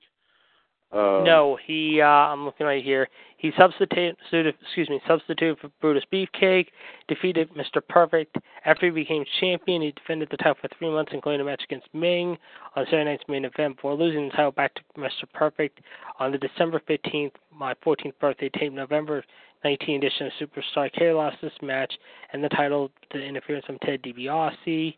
At Survivor Series in '90, he also uh, wrestled in a match with the Ultimate Warrior and the Legion of Doom, but was eliminated by Mr. Perfect and his team won the match. His last appearance, though, sadly enough, however, was in August of 1992 with the WWF as he started losing to Kamala, however. But he did team up also with Sergeant Sarge and Duggan and Tito Santana against Colonel Mustafa, the Berserker, Skinner, and Hercules. And then, of course, he appeared at the Rumble in 92 and was eliminated by Ric Flair, believe it or not. But uh, he also beat Ric Flair for that title in 1984 at Texas Stadium, however, and then lost it back in Japan to Ric Flair later on down the road. Um, and talking about Kerry Von Erich, one of the most infamous matches that really stand out to me was the championship unification match in AWA. Super Clash 3, 1988. Yes. Right, him yes, him and Jerry Lawler, AWA and WCCW heavyweight titles were going to merge. Yeah. Uh, which was kind of interesting in itself, pretty much. And I think to this, I had heard many stories that, and JD may be able to back me up on this. Uh, Yes. That that Kerry Von Erich believed for a while that he actually won it, even though the referee had called it due to excessive blood. Yes, Marty And- Miller said there was blood in the eye, and uh, he gave him the match. However, and uh, he uh, returned uh, to World Class early the following year, and it was now under USWA named the United States Wrestling Association. He teamed up with Jeff Jarrett. He won the Texas Heavyweight title uh, twice. He also feuded violently with Matt Bourne, aka Doink, who turned heel during a ringside interview. The two battled outside the Sportatorium, however, and uh, it also was during the thunderstorm, believe it or not. Manager uh, says here, manager Percy Pringle also turned heel and began feuding with Kerry. And during the height of their angle, he then left the USWA World Class moniker and joined the WWE. Uh, uh, built as the tornado, leaving uh, the Von Erich tradition to Kevin Von Erich and his brother and Chris. Honorary Von Erich gentleman Chris Adams then became the Sportatorium's main headliner, feuding with Pringle, Stone Cold Steve Austin, and his first wife Jeannie Clark. World Class, excuse me, withdrew from USWA shortly thereafter, but without manager Kerry, manager Gary Hart, lack of TV revenues, World Class went under shortly thereafter. And eventually, eventually Vince McMahon bought bought uh, everything involving WCCW, pretty much. That's correct. And of course, that that WCCW DVD that came out, very interesting points of view about Triumph and it. Uh, Tragedy, a fantastic DVD. I mean, they interviewed Skandar Akbar, uh, Michael, Jimmy Garvin, um, who else did they interview? I'm thinking, Buddy Jack Roberts, uh, Wild Bill Yeah. Irwin, Bill Mercer. I mean, and, and they could have had a second DVD come out. I mean, the first it was a good first DVD. Don't get me wrong; they had some good matches on there, including Fritz Von Erich versus King Kong Bundy and Gino Hernandez and Chris Adams and the Von Erichs and the Freebirds and all that. But they could have added another two, one or two more DVDs of more WCCW moments because WCCW never got the credit it deserved, in my opinion. Because I mean, yeah, you had young guys like Billy Jack Haynes and Shawn Michaels and the Warrior and Percy Pringle and Rick Rude, but it was always about the Von Erichs. It was like the ro- it was like the Midnight Express, or no, the Horsemen in the Midnight Express. I'd say against like say Dusty Rhodes and like Magnum T and those guys are the Road Wars because that's what it was like when the Von Erichs and the uh um who am I thinking of? Uh, the Freebirds would always get in because those were like big, big things on in the fall and winter on Friday and Saturday nights in October, November, December, back in the 83, 84, 85 years. However, because you would draw crowds at Reunion Arena that were very big. Certainly, I would I, I would agree. Uh, uh, and um, also, as I was said before, I think we say Kevin Von Erich is the only surviving brother. Yes, yes. Of the uh, of the Von Erich family, okay. pretty much the ma- the patriarch now of the Von Erich family, pretty mm-hmm. much. Yep. Okay. Okay. So, but uh, uh, of course, like I mentioned before, during the homecoming back in 2005, uh, when all these legends came on the scene, uh, Rob Conway kind of interrupted that that that showing, showing that disrespect and all. I think Kevin Von Erich. Uh, uh, towards the middle that reintroduced the Von Erich Claw, which is I think JD you would agree is one of the most infamous finishing moves oh, ever. yes, uh, no question about it. Uh, and when yes. Kevin came back, how he brought his uh, boys Ross and I believe his other son into TNA for a while too. I remember. Yes, that was a few okay. years ago at Slammiversary, if I remember. Was any of his family, uh, any of Kevin's children interested in pro wrestling at all? Did you Ross, his son, his son was yes. I remember hearing that yes, and I think he had another son that was very young. In fact, I'm pulling up Kevin's bio right now as we speak.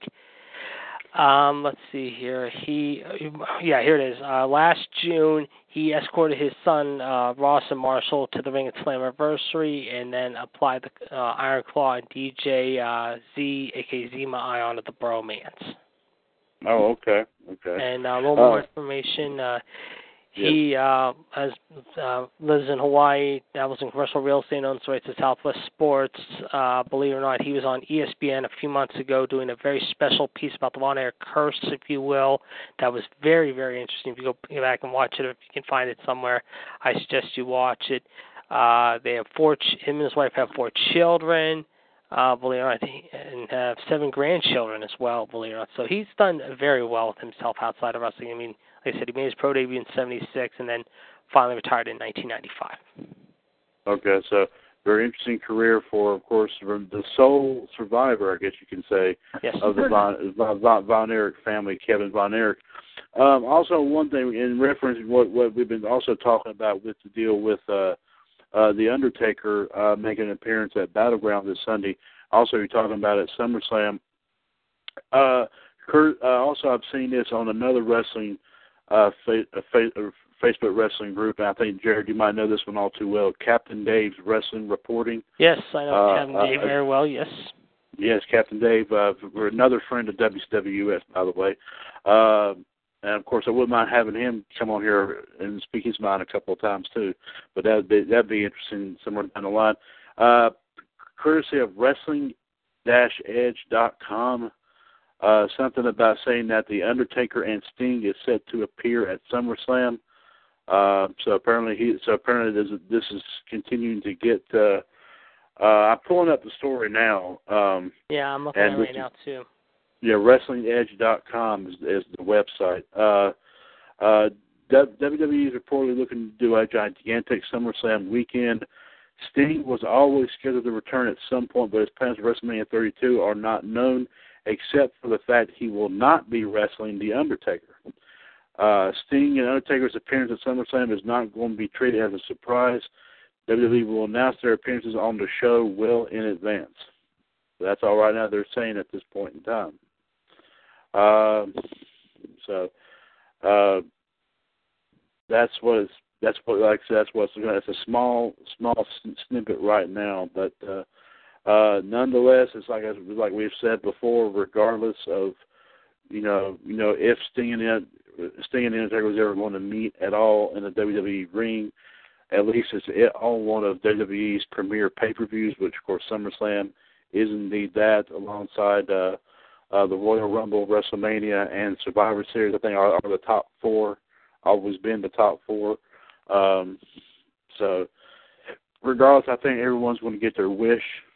It, it's probably a little bit early, earlier than a lot of people anticipated, but still, a lot of folks are going to de- definitely get their wish that uh, uh, Sting and the Undertaker are finally going to uh, are going to uh, finally meet up. Uh, one seven two four four four four seven four four four NWO Wolfpac on this evening.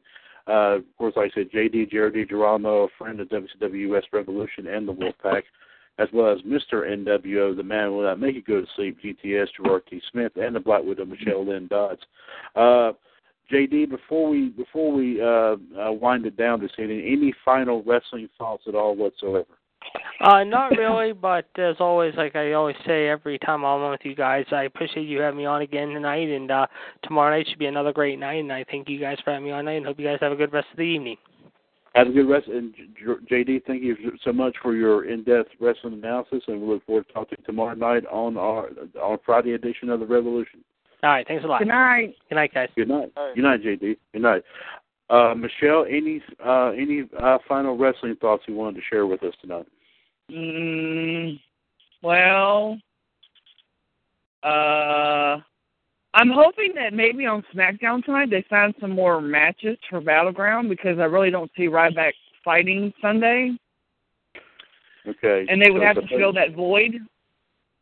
Right. I mean, what I was actually thinking about too, and all with the fact that Ryback is injured and they were scheduled to have a triple threat. I mean, would have been academic, my personal opinion, and I'm sure I'd like to hear. I would love to have heard JD's on it. I'll ask him to probably tomorrow night. But uh, your per- personal opinion, do you think they could have done like a contenders match between Big Show and Miz? Would that would, would that have been a pretty interesting match? Um, Um, I mean, not really because I mean, you know, the Big Show would annihilate the Miz in like no time, but the Miz, his thing is, is that he's running his mouth to piss off the the Undertaker. Oh boy, um, the Big Show. Sorry. right. um, to basically get under his skin to make him think that he's not going to win, yada yada yada. Um, but Right. if he's not going to appear Sunday, they need to fill that void because, well, it was scheduled and it was for the IC title, and Ryback does hold that title. So Right. my so thing is, I mean. to me right now, it looks a little slim. The whole lineup looks a little slim. Right. So you wouldn't. So you wouldn't think, in per, your personal opinion, you don't think they would at least make this make, make a match between them two, which, like you said, you made a very interesting point, but make this a contenders match for the Intercontinental title. I mean, it may happen. I, I don't know. It, it may happen. If it does, Right. you know, I mean, the Miz is going to do everything he can to cheat. Well, of course, obviously, I mean, even uh, even of course, getting Big Show counted out might be his best saving grace if that in fact does happen. Um, uh, Gerard, any final wrestling thoughts, there, my man? Uh, no. Okay. uh, but, but, um, but, but Gerard, But he has to to do his impersonation. Uh, Gerard, yes, uh, and also by the way, Gerard, excellent point, excellent analysis and points of view tonight on the outsiders. Man, we couldn't have done that definitely without you. So, um, so my man, I, I give you kudos for for the great great analysis. You know that, especially I know I know JD spoke pretty much most most most about uh, about everything tonight, but but you actually, you know, being Mister NWO uh, as as as they say uh, you know, you have definitely, you know, definitely, um, st- you definitely stepped out with that tonight, my man. I have to give you a lot of kudos for that. Uh, but uh, yeah, Mich- Michelle, Michelle has made a request for you to do an impression. So if you, if you, if you uh, uh, uh, Michelle, go ahead and tell him which one you want, so that way he'll, yeah. He knows which one I want him to do. Okay, Gerard, Gerard, Okay, go ahead. here we go. There you go. All right. Hello, ladies. him and J Mel, him and him and J Mel do the best Val Venis impressions I have ever heard in my my whole my whole life. Uh, hey, and Michelle, we, uh, Michelle, Gerard, Gerard and J Mel can actually do like another tag team. They can call themselves the Val Venises. Ooh, oh yeah. Well, he is the Canadian rated super rated R superstar. yes. Now, now, now, Gerard, which one would be Val? Which one would be Venis? In your opinion? I don't know. I think Gerard would be Val. You think J-Mel would be the Venis? Oh, Yeah. Michelle, what are you trying to say? No, I'm no, I'm not trying to say anything bad. I love both of I them, but I, mean, know, I know you do. I, I'm pulling And your I hey, do, hey, look. I do look good in a towel. I'm just saying. Okay, yeah, yeah, yeah, yeah, yeah. Gerard to bring the towel as well. Gerard's got to bring the towel too. There you go. Yeah. And also, you got to do the thing with the hands, man. When you're doing the rubbing of the chest, like that. Ooh, ooh. Yeah, there you go. I mean, that, hey, y'all, I just thought of another good one. We brought up Val Venis, another fantasy match. Oh, Okay. I can't believe it. This is one I I don't know if we mentioned this or not, but I've got to mention. If, if we did, I got to mention it again because it just came to me. Val Venis versus Ravishing Rick Rude. Val Venis. Val Venis. Gerard. I got another one. It'd be uh, uh, Val Venis versus RVD. Ooh.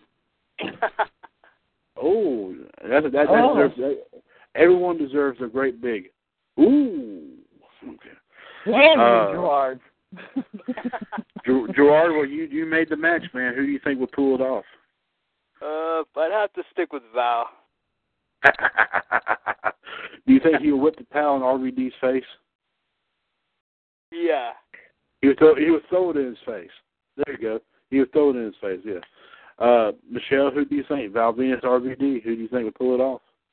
Damn, I don't know because I like them both, but uh, mm,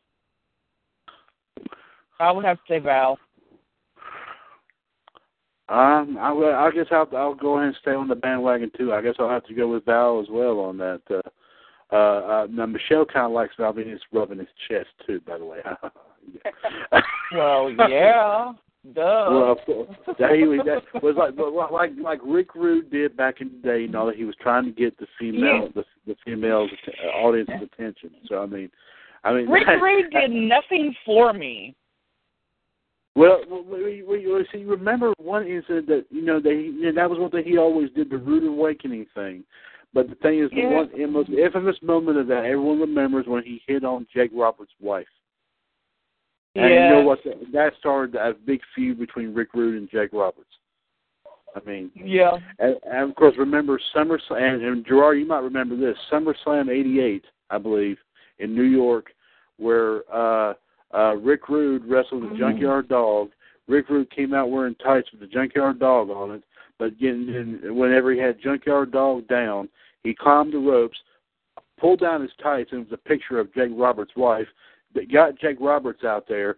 I think he was doing that so that way he can get him get uh, get uh, um, um, it, it would cost JYD the match, and he would and Rick Rude would win the match. But uh, but uh, but of course, just like you know, I think one other incident before when he tried to completely strip Rick Rude of of everything, pretty much. I think there was one moment when he actually did that, didn't he? Uh, that Jake Roberts actually just ripped the tights right off of Rick Rude, and Rick Rude wasn't wearing anything in the whole arena. He had to run to to the back. but, I got uh, one. Go ahead, by all means. Curt Hennig versus Finn Balor. Ooh. That is uh, that deserves another big. Ooh. Mhm. Um, well, Michelle, uh, and you made it. You tell you tell us what do you think? Well, as you all know, I'm a huge Curt Hennig and Finn Balor fan. So I'm stupid for making this match, basically. No, no, no, no, no. You made a great match. Now continue. Uh, blah, blah, blah. Hmm, let's see. I would have to. Oh crap! I don't know. oh, Um, sorry. I, I would. I would have to say uh, Finn Balor. oh, Damn. okay. That really hurts. That really hurts saying that too. Well, uh, uh, I, I can understand that. Like, so you're a fan of both, but you have to pick one. Uh, uh, Gerard, what do you think about man? Curt Hennig versus Finn Balor. Ben. Yeah.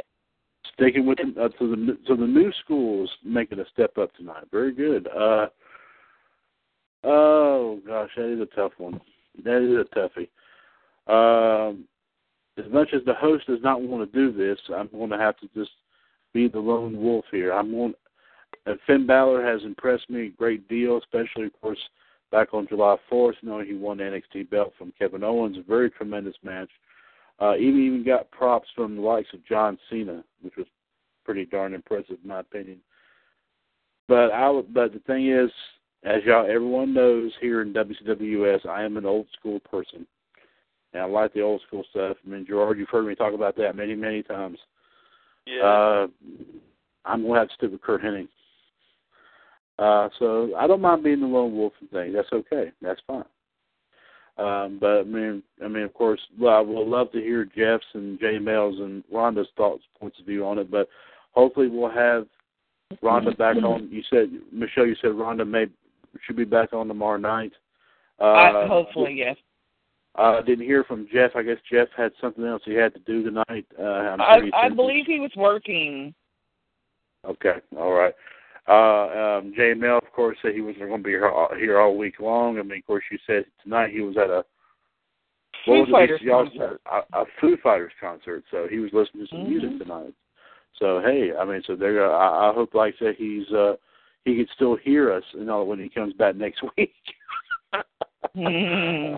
uh, uh, uh, uh, did everyone tell him? I got another one. Okay. Can okay. I do one more? Yeah, you can you can you can you can do one. We go over eleven o'clock here on the show. That's okay. You go ahead and do another, okay. please. The please. the Million Dollar Man Ted DiBiase. Sure. Versus Kevin Owens. Interesting.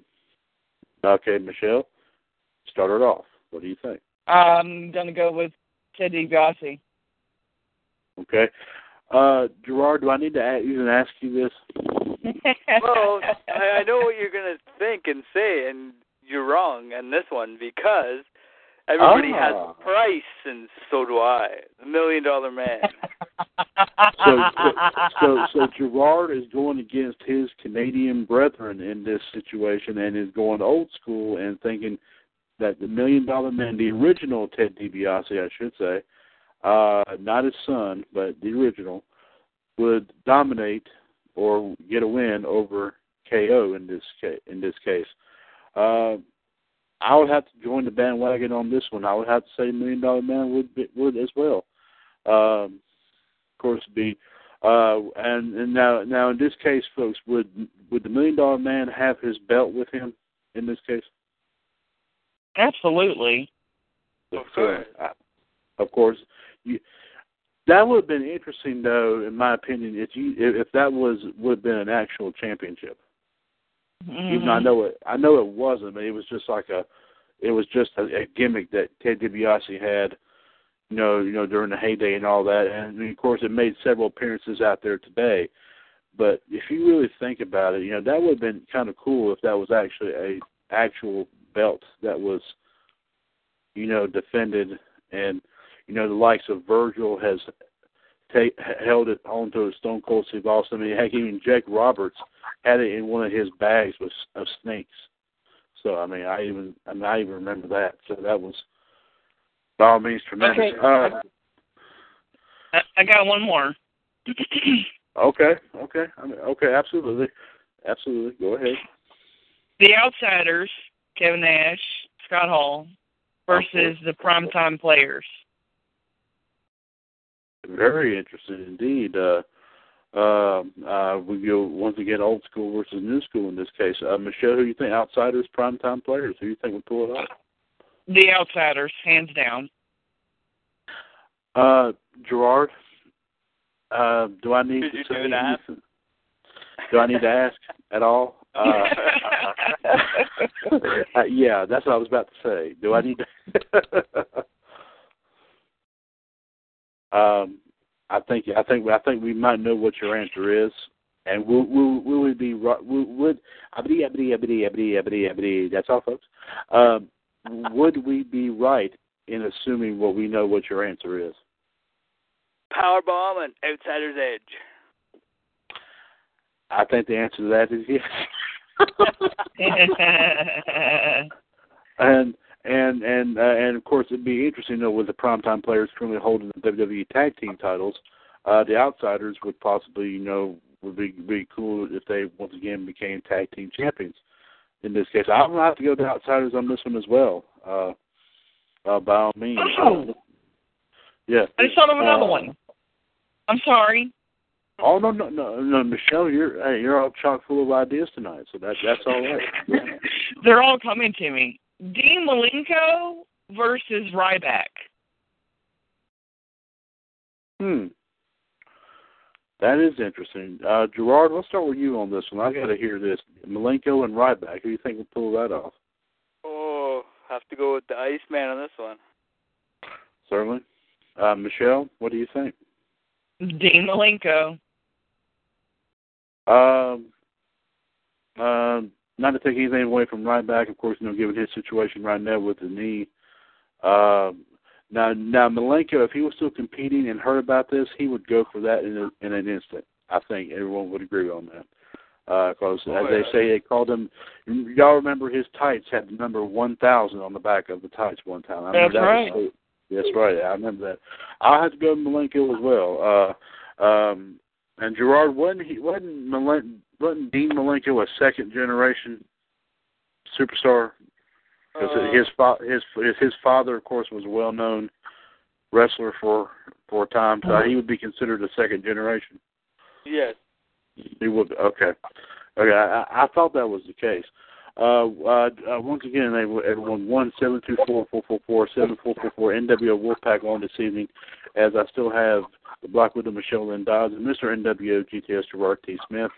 Uh, as we are right winding down this evening, just want to remind everyone, of course, tomorrow night's Revolution show, we will continue our wrestler profile series, and I'm still trying to uh, figure out who will do that profile on. Uh, of course, uh, the big one Sunday at seven o'clock, right here on TalkShoe.com. Revolution will have a special pre uh, preview show of Battleground 2015, where we will talk about the matches once again and give our insights, analysis, and points of view on every on, everything. Uh, um, going back to uh, I was just now talking about on uh, on tomorrow night's show, as we like say continue our wrestler profile series. Uh, Gerard, any other any ideas, old school or new school, for that we can talk about tomorrow night? Uh, hmm, not off the top of my head, no. Okay, Michelle, do you have any ideas? You had I to do Dean. Malenko. Speaking of Dean Malenko. We, well, we've been talking about that. Uh, okay. Well, that sounds good. Then we'll go back old school tomorrow night, and we will we will talk about uh, uh, the Iceman, Dean Malenko. Uh, definitely a great superstar. Uh, of course, it made his impact in. Uh, uh, I believe he was in. He wrestled some in. I think. In, I think he wrestled some in Mexico and Japan. I'm not sure. I think he did. Uh, but uh, of course, in ECW. Or we could do Malenko and Benoit. Uh, let's let's stick with just Malenko right now. Let's just stick uh, because um, uh, Benoit is a touchy subject with a lot of people. Gerard, do you think that you would you agree that we would just stick with just Malenko and not bring up? Um, yeah, Yeah, uh, just Malenko. just Malenko be just Malenko be fine. Uh, uh, because you know JML could pop up and pop on, and he could. Um, and, and Gerard, you know, you know as well as I do what JML would say if if if that name was popped up on on here. Uh, yeah. So we'll just stick with Malenko with that for the time being.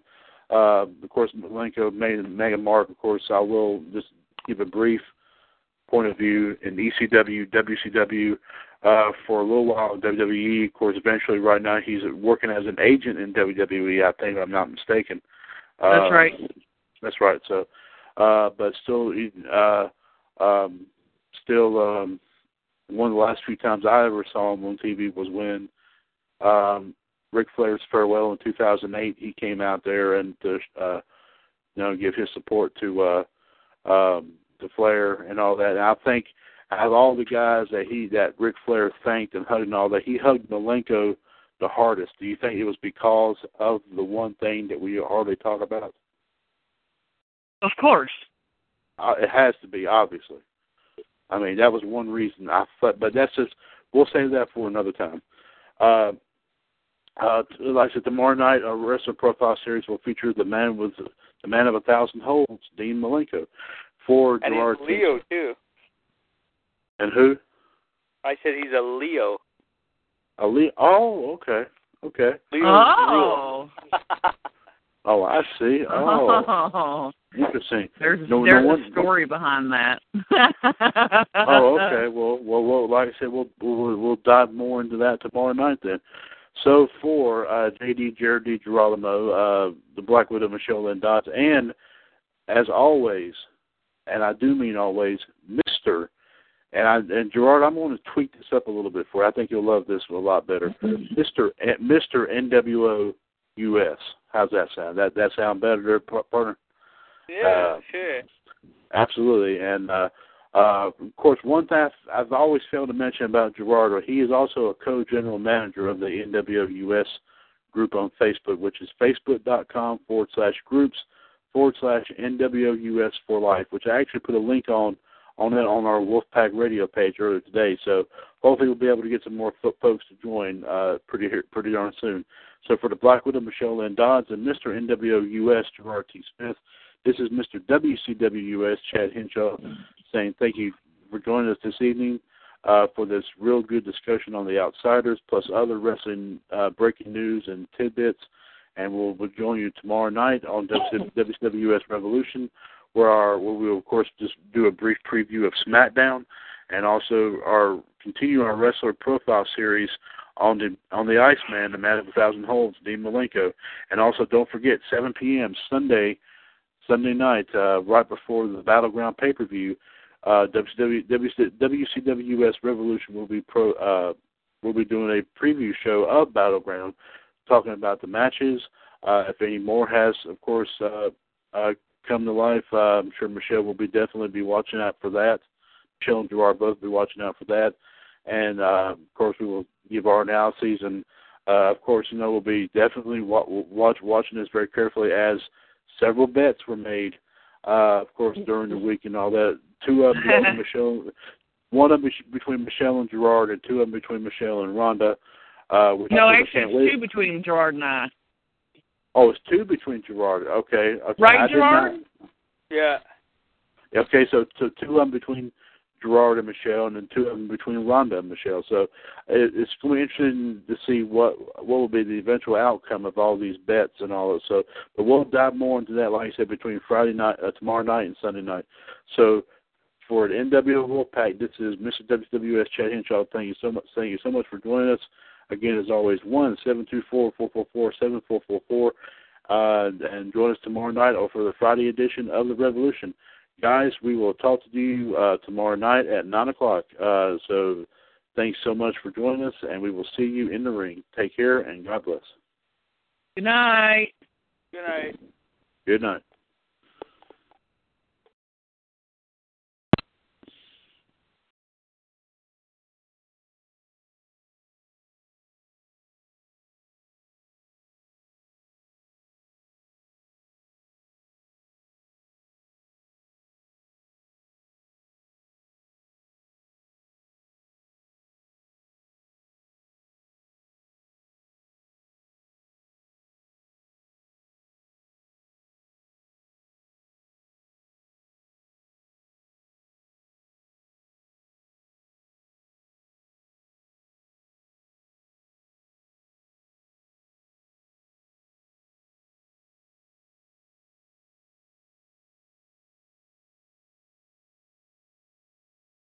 This is the smell of a warm three day old egg salad sandwich in a wimpy trash bag. Whippy, whippy, whippy. Blech. And this is the smell of that same sandwich in a hefty, ultra strong trash bag with new Fabuloso lemon scent. Hefty, hefty, hefty. Smell the difference? When life gives you stinky, get Hefty Ultra Strong with new Fabuloso lemon scent. It smells like clean, freshly picked lemons. So no matter what's inside your trash, you can stop the stink and smell the lemon.